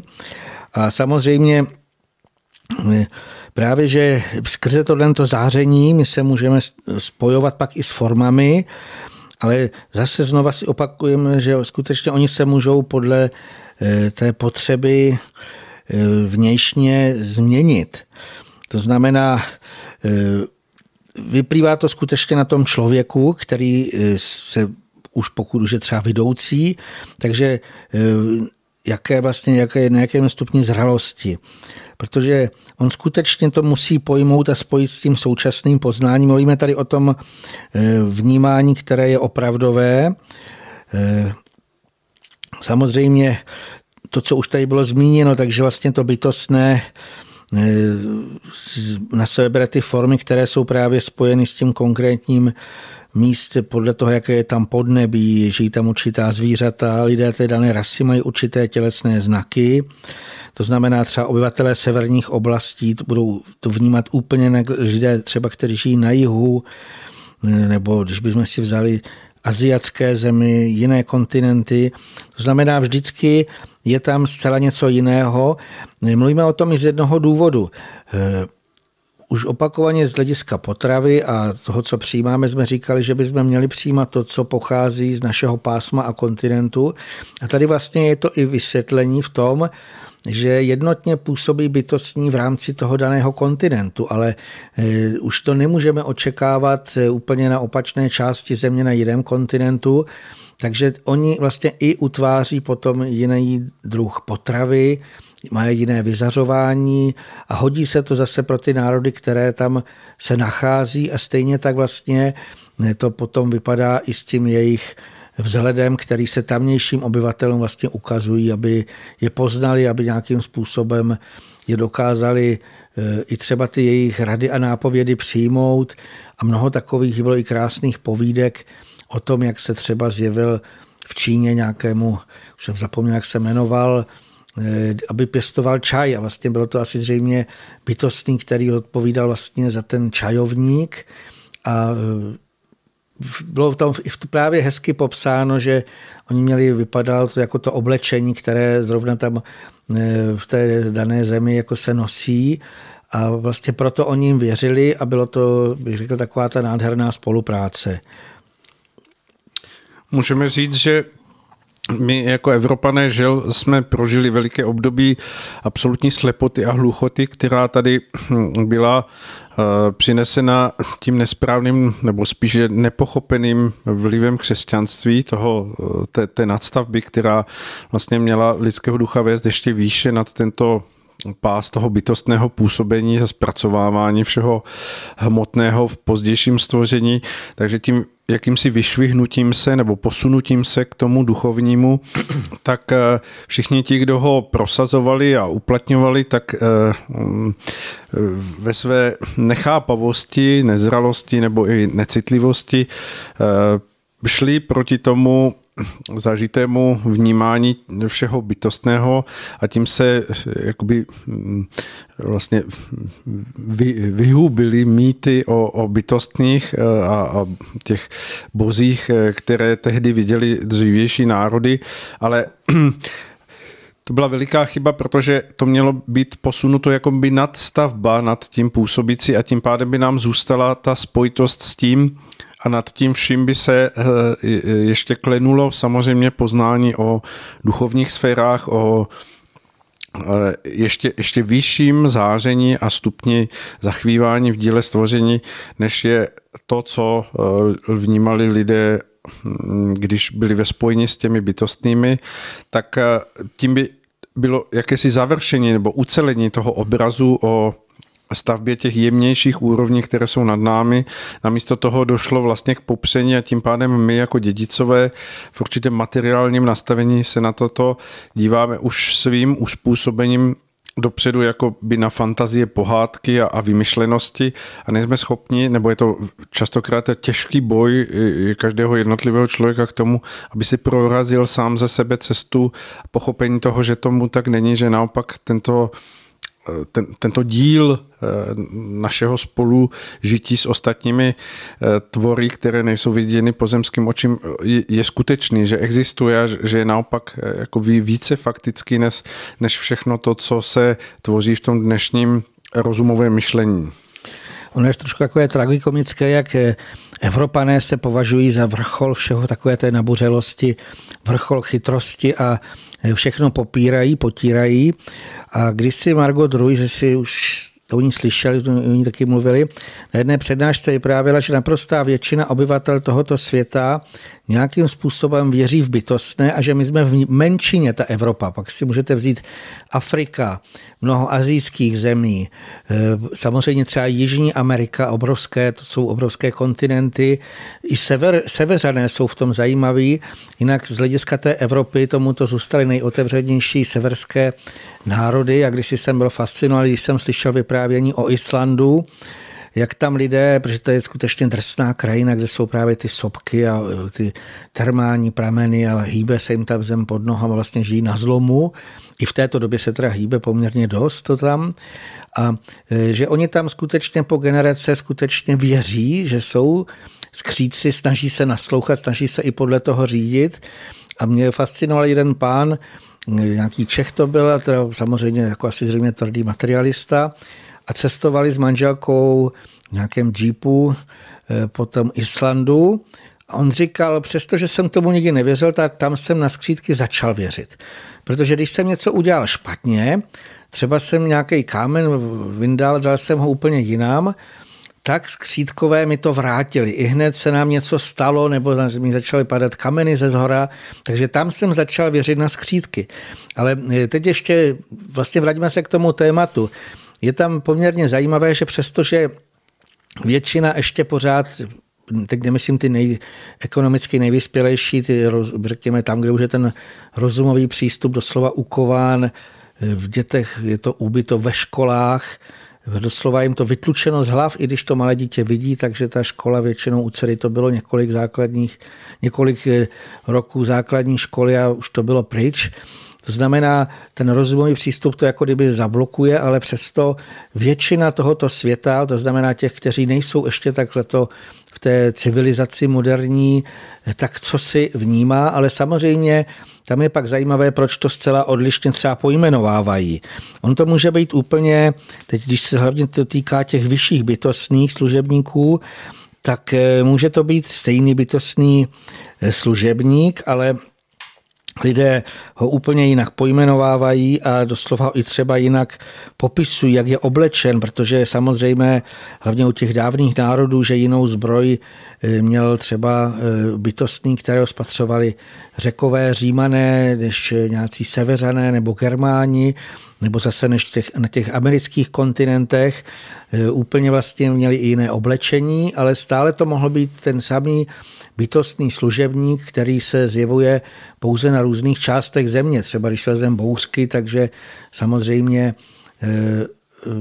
blesky, zatím je Tonorun, ale někdo ho nazýval Doner, e, já teď jsem zapomněl, jak ty jiné národy, Perun také. Perun, vlastně měl nesmírně mnoho názvů, ale stále to byl bytostný služebník, který právě jak bychom to řekli, vládce blesku, nebo jak bychom ho přirovnali. A zase je tam pro nás takové to nepochopitelné, jak to může být současně na mnoha místech na zemi, to je takové to pohádkové, že je velká bouřka a samozřejmě nepůsobí jen on sám, má i své služebníky, ale přesto ten základní princip kdekoliv na zemi vlastně působí a on samozřejmě třeba čistí, ale lidé ho v těch různých národech úplně jinak pojmenovávali a popisovali. Eh, tam, když bychom se vrátili k bytostným, takže eh, oni vlastně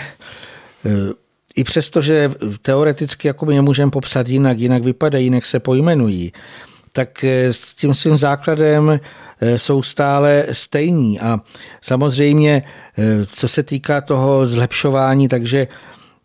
to základní pojmenování se vyvilo od těch nějakých těch základních zvuků, ale postupně to má směřovat k těm jménům, které by tou výstěžností se více přibližovaly k tomu skutečnému souzvuku, v němž se ti daní bytostní služebníci eh, zachvívání. Ale co se týká, tam není důležitá, znova se vrátíme ta forma, protože i přes ty různosti jejich se lidé mohou pozvolna přibližovat stále více k podstatě toho pravého poznání, které se vlastně lidskému duchu, pokud usiluje o to dozrávání, tak je mu trvale otevřeno a je mu nabízeno samozřejmě doslova to, aby mohl toto vnímat, ale podmínkou je k tomu vždycky základní taková ta čistá a prostá vnitřní otevřenost, která v sobě nese právě ten určitý díl té dětské důvěry, dětské otevřenosti, mnohobytostných, což je pro současného člověka, obzvlášť v dnešní době, velmi těžké. Eh, oni chtějí takovou tu naší radostnost, tu radostnost my můžeme třeba vidět u štěněte, to někdy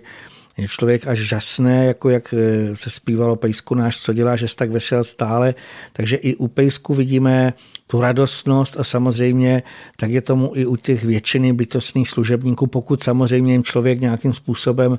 nezamezí v té eh, normální činnosti, protože samozřejmě těžko budou tvrdit radostní, že jsou radostní bytostní, když jim někdo postříká pole nějakým jedem a vlastně oni tam téměř se toho nemůžou dotknout. Ale pokud je necháme v té jejich přirozenosti, takže tam je i taková ta čistá radostnost a i člověk eh, by měl vlastně eh, toto tak nějakým způsobem radostně přijímat, teda, že mu třeba něco málo je otevřeno, ukázáno, ať už je to v tom viditelném, v těch viditelných formách z hlediska hrubohmotnosti, tak i třeba už eh, v té bytostnosti nebo v nějakých těch jiných úrovních. To, co vlastně, přestože ty formy těch záhalů bytostných služebníků se teda můžou na různých místech odlišovat, tak eh, lze nalézt jejich společné rysy, které samozřejmě eh, v prvé řadě vyjadřují ten druh činnosti toho konkrétního bytostného služebníka. A jestli je správné to vnímání, tak eh, to poznáme podle toho, že vlastně vždycky by tam je určitý druh nějaké krásy, harmonie, dokonalosti vzhledu. Samozřejmě tohle se ještě stále je to krásnější, čím je vyšší ten bytostný. A pokud samozřejmě tohle to chybí a to, co se třeba ve filmech nebo jinde prezentuje, a jsou to takové nějaké zrůdy, bychom to nazvali, takže to už je jenom fantazie nebo představivost lidská. To znamená, nejde o skutečné vnímání bytostné. Co se týká vlastně těch eh, vyšších bytostní, takže samozřejmě ty jsou nejušlechtilejších forem. Já si vzpomínám, že když jsem jezdívával do Řecka, tak jsem byl fascinován z těch soch, které se tam ještě dodnes zachoval, ať už Palas Aténa nebo jiní. To byly vždycky tak oduševnělé eh, tváře, to postava doslova jaksi naprosto stepila, vždycky měli skoro vždycky krásné roucha takové dlouhé, samozřejmě podle toho druhu, buď někdy měli i třeba přilbici, někdy i nějakou zbraň, ale vždy to bylo skutečně krásné a tehdejší umělci to ještě docházeli aspoň teďka ty skuteční, jak si vidět a sformovat potom třeba z toho kamene, takže i dodnes tam eh, můžeme vidět, eh, jak vlastně to, eh, jak, jak krásné jsou to bytosti. Co se týká vlastně bytostných, takže Oni skutečně klidně budou proměňovat ty formy podle toho daného kontinentu nebo toho místa. Vůbec není pro ně žádná překážka, že třeba lidé budou vnímat jinak. Oni se nesmírně chtějí k ním přiblížit a touží vlastně potom, aby poznávali a přijímali hlavně jejich moudrost, která se vlastně nachází v jejich veškeré tvořivé práci. A bytostní vlastně jsou si plně vědomi toho, že vlastně tím, že lidé budou poznávat se, mohou stále více přibližovat k poznání boží vůle, která trvale působí v díle stvoření. Teď bereme boží vůli, která se projeví právě v tom přírodním dění, v přírodních zákonech. Skutečně to, co my můžeme vidět, eh, Ježíš zvěstoval svým učedníkům, když se dělo, co si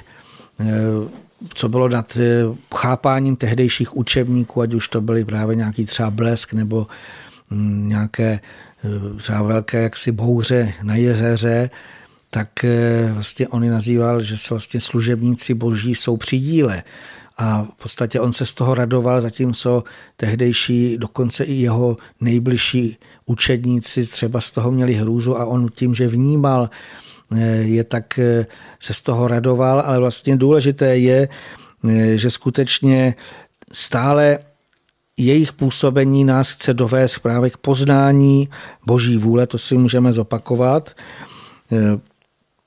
co se týká vlastně té rozdílnosti ještě, tak já bych tady dodal, že bytostným vlastně nějak nevadilo, jestli je na některých místech nazývali služebníky Valhaly nebo Olympu, na jiných místech třeba zase vzývali Brahmu nebo volali vzůru úplně jinak podle toho, jak se vlastně ten daný národ vyvinul. A mluvíme o tom z toho důvodu, že skutečně nejdůležitější není vzhled ani jméno těch bytostní, ale ten projev jejich věrné služby stvořiteli, který se vlastně skutečně trvale zachvívá v těch eh, principech správných. A pokud by lidstvo pokračovalo ve svém vývoji, jak mělo, tak by se vlastně to poznání bytostných nezastavilo jenom u těch nejblíže působících bytostných, až teda po těch vůdce třeba živlů, ale postupně by to šlo ještě k takovým těm pravzorům těch určitých vlastností a mělo to stále stoupat až k e, tomu poznání samotného nejvyššího Boha. Tohle byl vlastně správný postup, že by lidé pochopili, že ti bytostní služebníci, přestože byli obrovský, nádherní, tak jsou stále jen právě služebníci nejvyššího a e, ta, ta cesta by byla nádherná, takže e, snažíme se proto nějakým způsobem i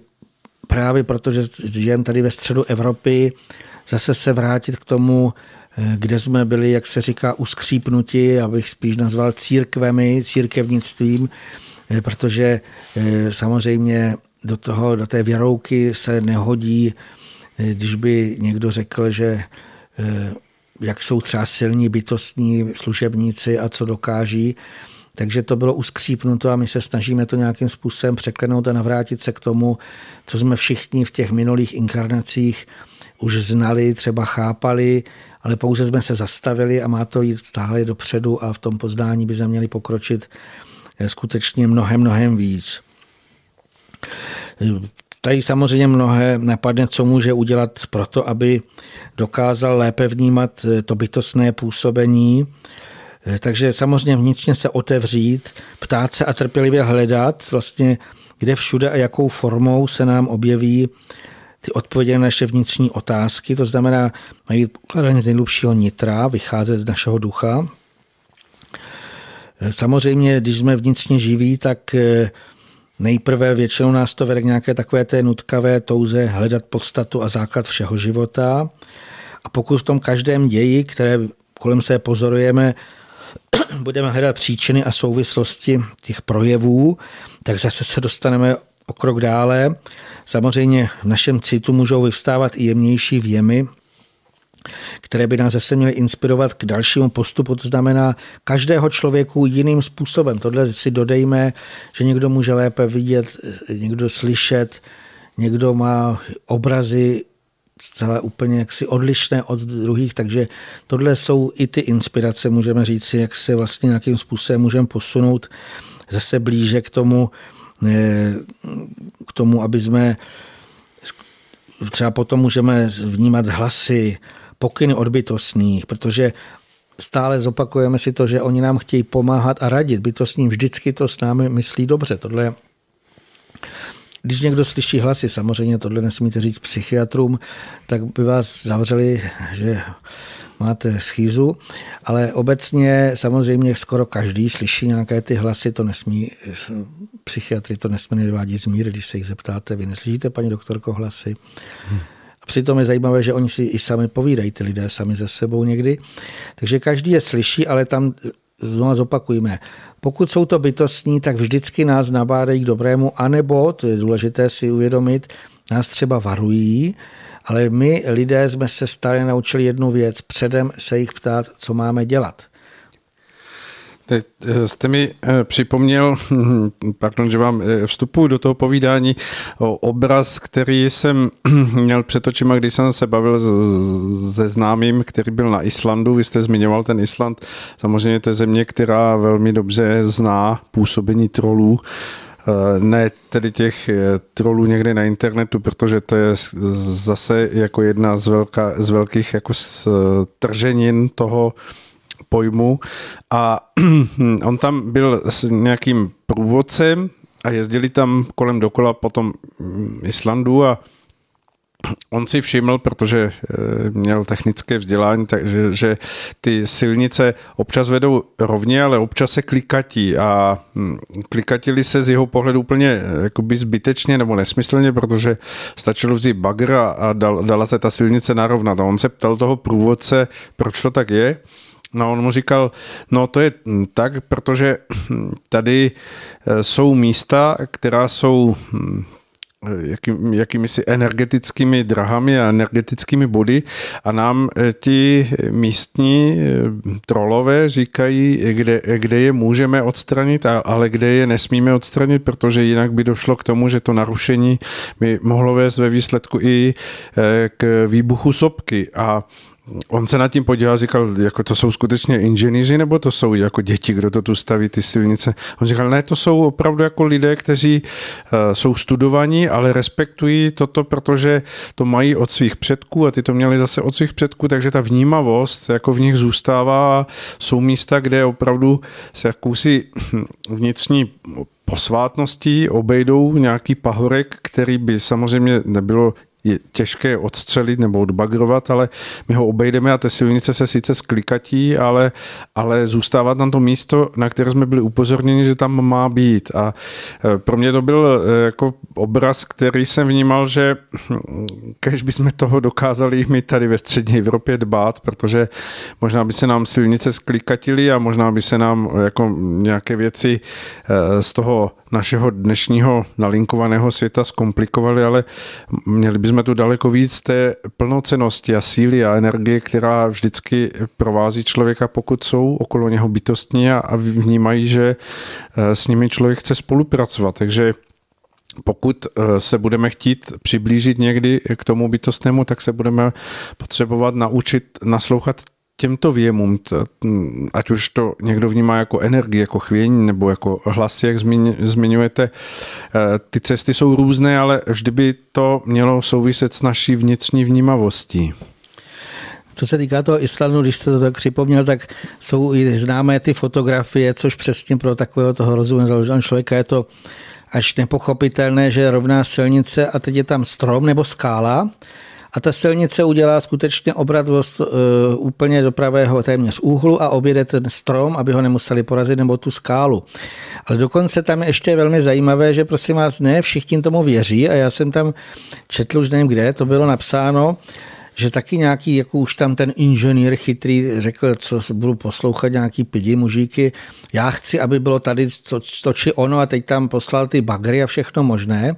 A teď všichni koukali, jak se jim to nedaří. Převrátil se bagre, to se nikdy nestalo. Bylo tam tolik jako takových neobvyklých, eh, řekněme, nehod nebo doslova eh, projevů nevůle bytostných, že i tenhle ten člověk, který si myslel, že teda jako to pokoří, tak musel, jak se říká, sklapnout a říct, ano, tak tohle místo skutečně tady to nebude stát, já to radši postavím úplně jinde, protože bytostní eh, jim to tam nepovolili a mluvíme o tom i z jednoho důvodu. My se posouváme skutečně někam, přestože lidé to třeba nechápou, někam, kdy bytostní budou stále mít víc eh, v tomto doslova jako tu nadvládu nad námi, kdy ta lidská vůle bude více a více podvazována. A to už se děje letos. Letošní léto, jak jsme o tom mluvili, ale všechny i ty projevy, tak každý, kdo to slyší, samozřejmě to neuslyšíte v těch oficiálních zprávách, tam se řeší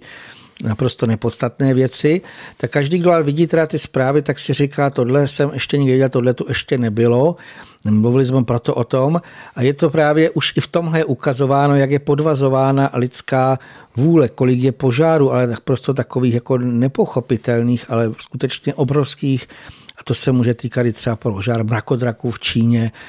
který jsem viděl, to bylo až neuvěřitelné. Během 20 minut zhořela velká část toho Eh, několik set metrů vysokého domu, mm, v podstatě všechny možné jiné projevy, tak eh, stále nám bude více, více takhle natvrdo, když to nechceme vidět v těch obrazech nebo v nějakých těch jemnějších eh, pokynech, tak když to, jak se říká, nebudete-li mluvit vy, vy to už říkali, že učedníkům budou mluvit kameny, tak často mluví ty kameny a to jsem zase nesledoval, eh, už jsem možná o tom mluvil, na různých místech byly obrovské třeba sesuvy půdy. A teď to vám přijde jak z nějakých těch hororových filmů, jak se z těch strání obrovské kameny valí, jak je obří, je tam vlastně hází, teďka ono to třeba úplně rozplácne auto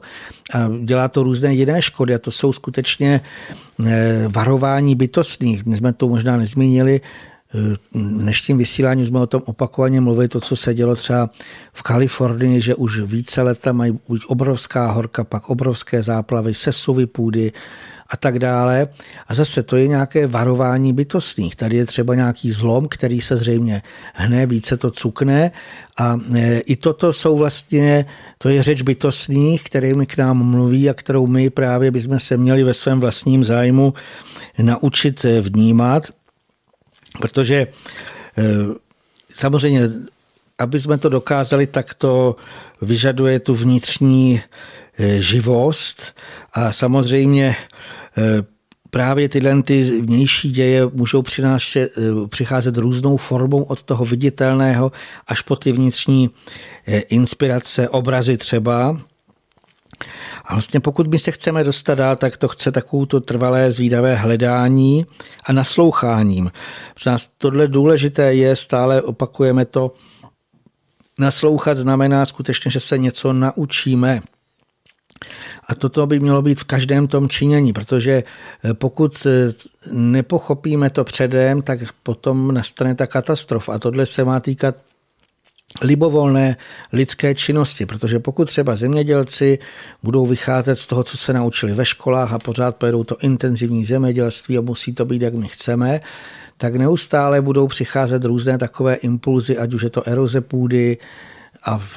x dalších nějakých takových varování, až potom najednou zjistí, že to tak nemůžou dělat, ale okolik je moudřejší předem se skutečně jako kdyby nějakým způsobem zeptat, naslouchat a začít to úplně dělat od začátku jinak, správně. To znamená právě v souladu, v souznění s bytostnými, kteří nám mnohem lépe řeknou, ať už se to týká pěstování, ať už se to týká jiných eh, nějakých lidských činností, jak to dělat lépe. A samozřejmě, pokud to dokážeme, tak se posuneme skutečně o obrovský eh, krok ku předu. Jinak to souznění s bytostným tvořením je nesmírně důležité i pro tu naši možnost dalšího vývoje zde na Zemi, bez nějaké té hrozby nečekaných eh, pohrom nebo problémů, tak proto o tom tak často mluvíme. Hmm. Je to svým, svým způsobem pro dnešní dobu taková nevyslovená hm, podmíněnost toho, aby se člověk mohl opravdu vnitřně otevřít a posunout dál, eh, zjemnit eh, svůj sluch těmto hm, působícím šeptajícím hlasům, které jsou okolo nás a které působí eh, proto, aby nás opět přivedli k té hm, určité propojenosti toho, toho celku, který stojí na té plnocenosti, která eh, tak trochu eh, lidstvu eh, unikla, protože my jsme si vytvořili svůj svět, který se domníváme, že je lepší než svět přírody, ale není to tak. Ten svět přírody svět vesmíru a svět stvoření, nebo když to řekneme celého celku díla stvoření, je mnohonásobně v přesile nad člověkem a my si to neuvědomujeme a mnohdy se snažíme s jakousi naivní představou stavět se jako obrovské síle v v, nějakého domněnku toho, že pár kroků se člověku proti této síle podařilo, takže bude moci jít stále víc a víc vstříc k tomu střetu, ale to je něco, co stojí teď před námi jako veliké varování, protože ta převaha, ta, ta přesila, která je obsažena v tom světě bytostného a duchovního, který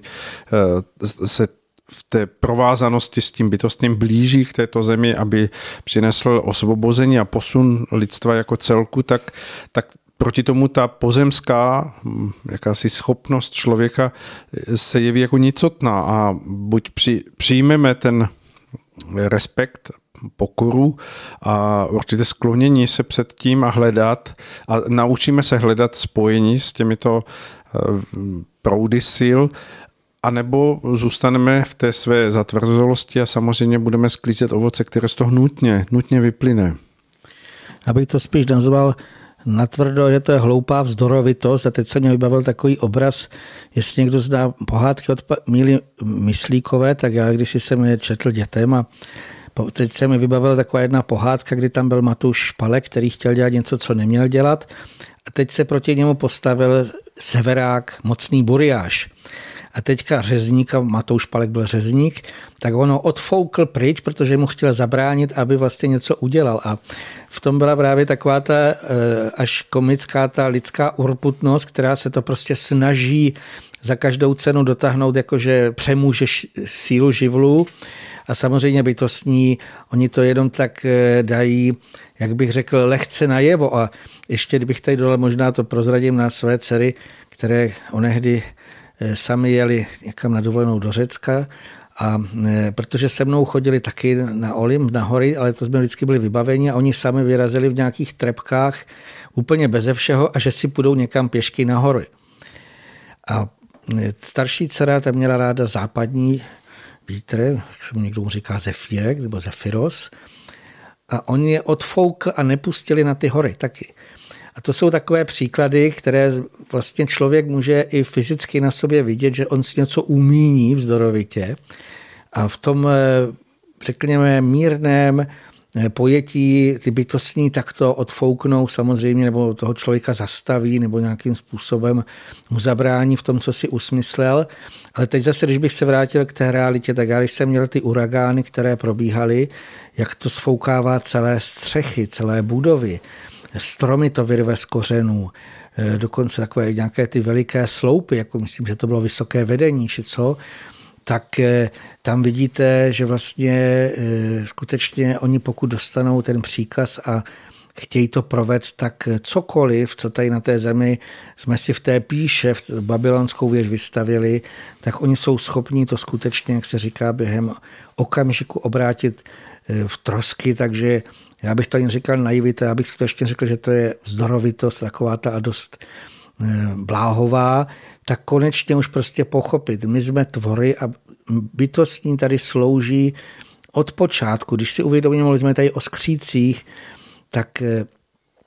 ani já neznám přesně ty eh, roky, ale jsou to miliardy let, co vlastně tady země hmotná, hrubohmotná se formuje. Vlastně oni tu miliardy Eh, let žijí a působí, proto ty skříci vypadají tak staře, tak vrážčitě někteří, pokud člověk vidí skutečně toho, teď myslím, to, co se nazývá třeba gnom, nebo ten, který pracuje s, právě s kameny, s eh, horninami. Třeba úžasné je, že stromy, jak je známo z nějakých těch různých, aspoň se to tvrdí, že stromy jsou zde 300 milionů let na této zemi a zase představme si, jak moudří bytostní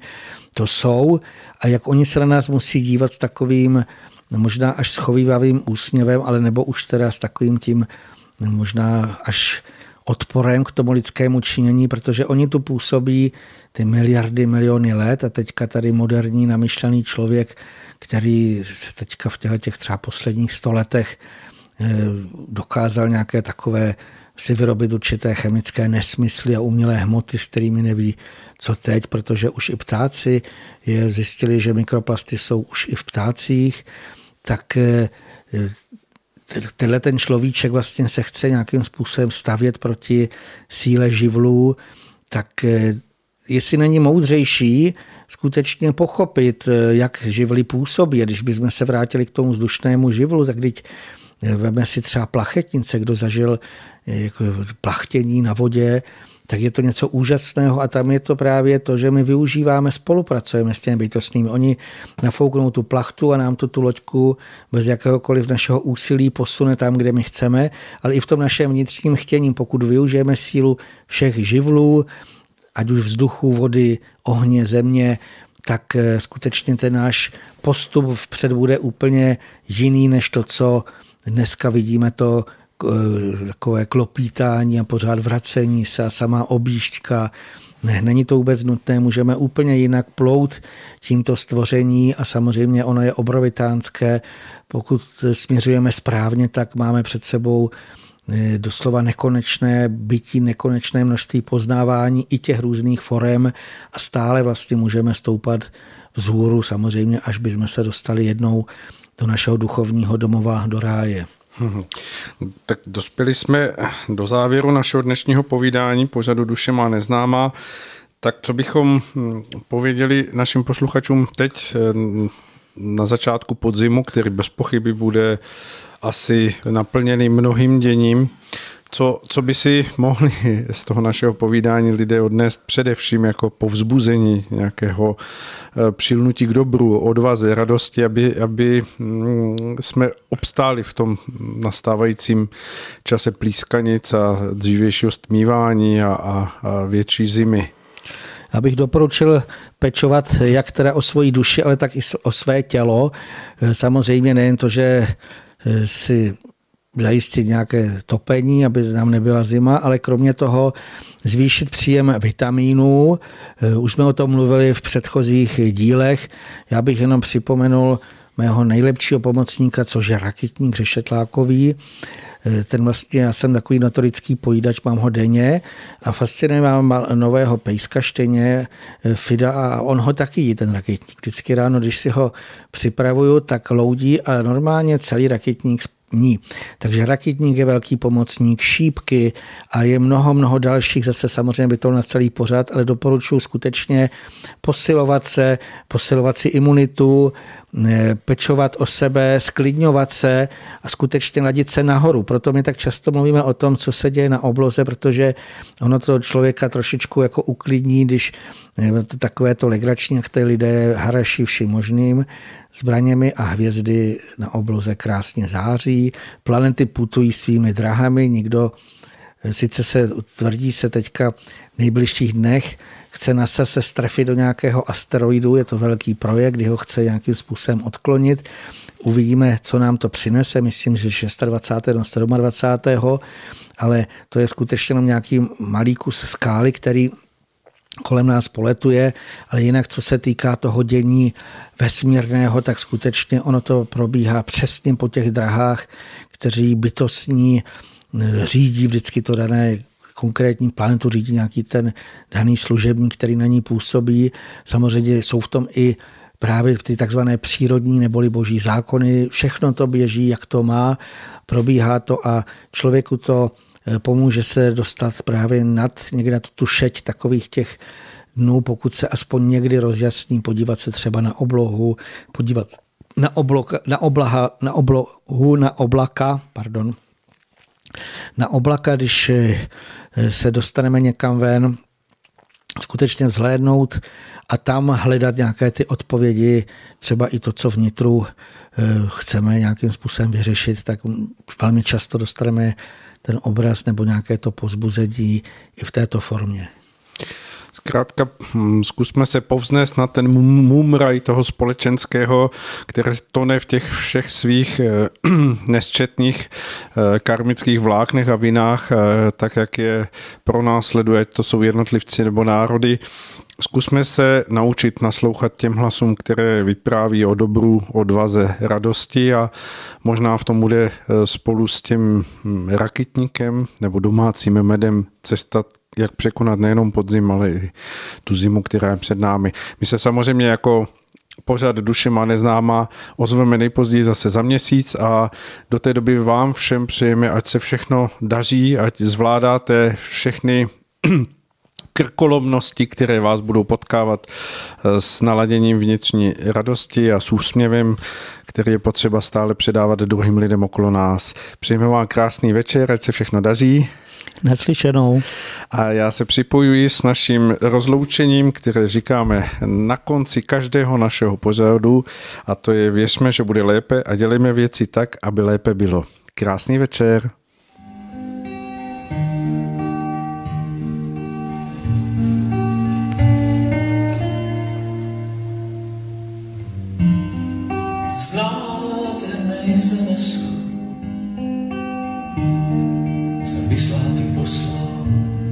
Svetlo prinesú.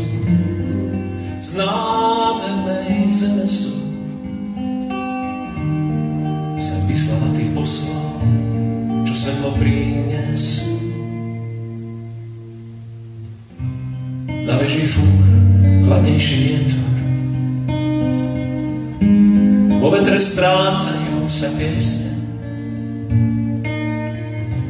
Samotné potom letie srdce. A tak ich stretáš na svojej ceste. Hľadajú niečo, čo spája brehy. Občas aj spadnú pri prvom lete. Ale vždy povstanú tak ako Fénix. V rejvom rozprávkovom svete. Z nádhernej zeme poslov, čo svetlo prinesú. Z nádhernej zeme sú. Sem vyslala tých poslov, čo svetlo prinesú. Na veži fúk, mňa tam však ťahá. Vidieť svet z výšky a pochopiť mnohé. Neostal čas na to, aby som váhal. A tak si kráčam tou cestou. Nie je tam uznanie zlato a sláva. Len z výšky pochopíš, aký si malý. Všetko je na veky, len v Božích dlaniach. A na veži fúka a sa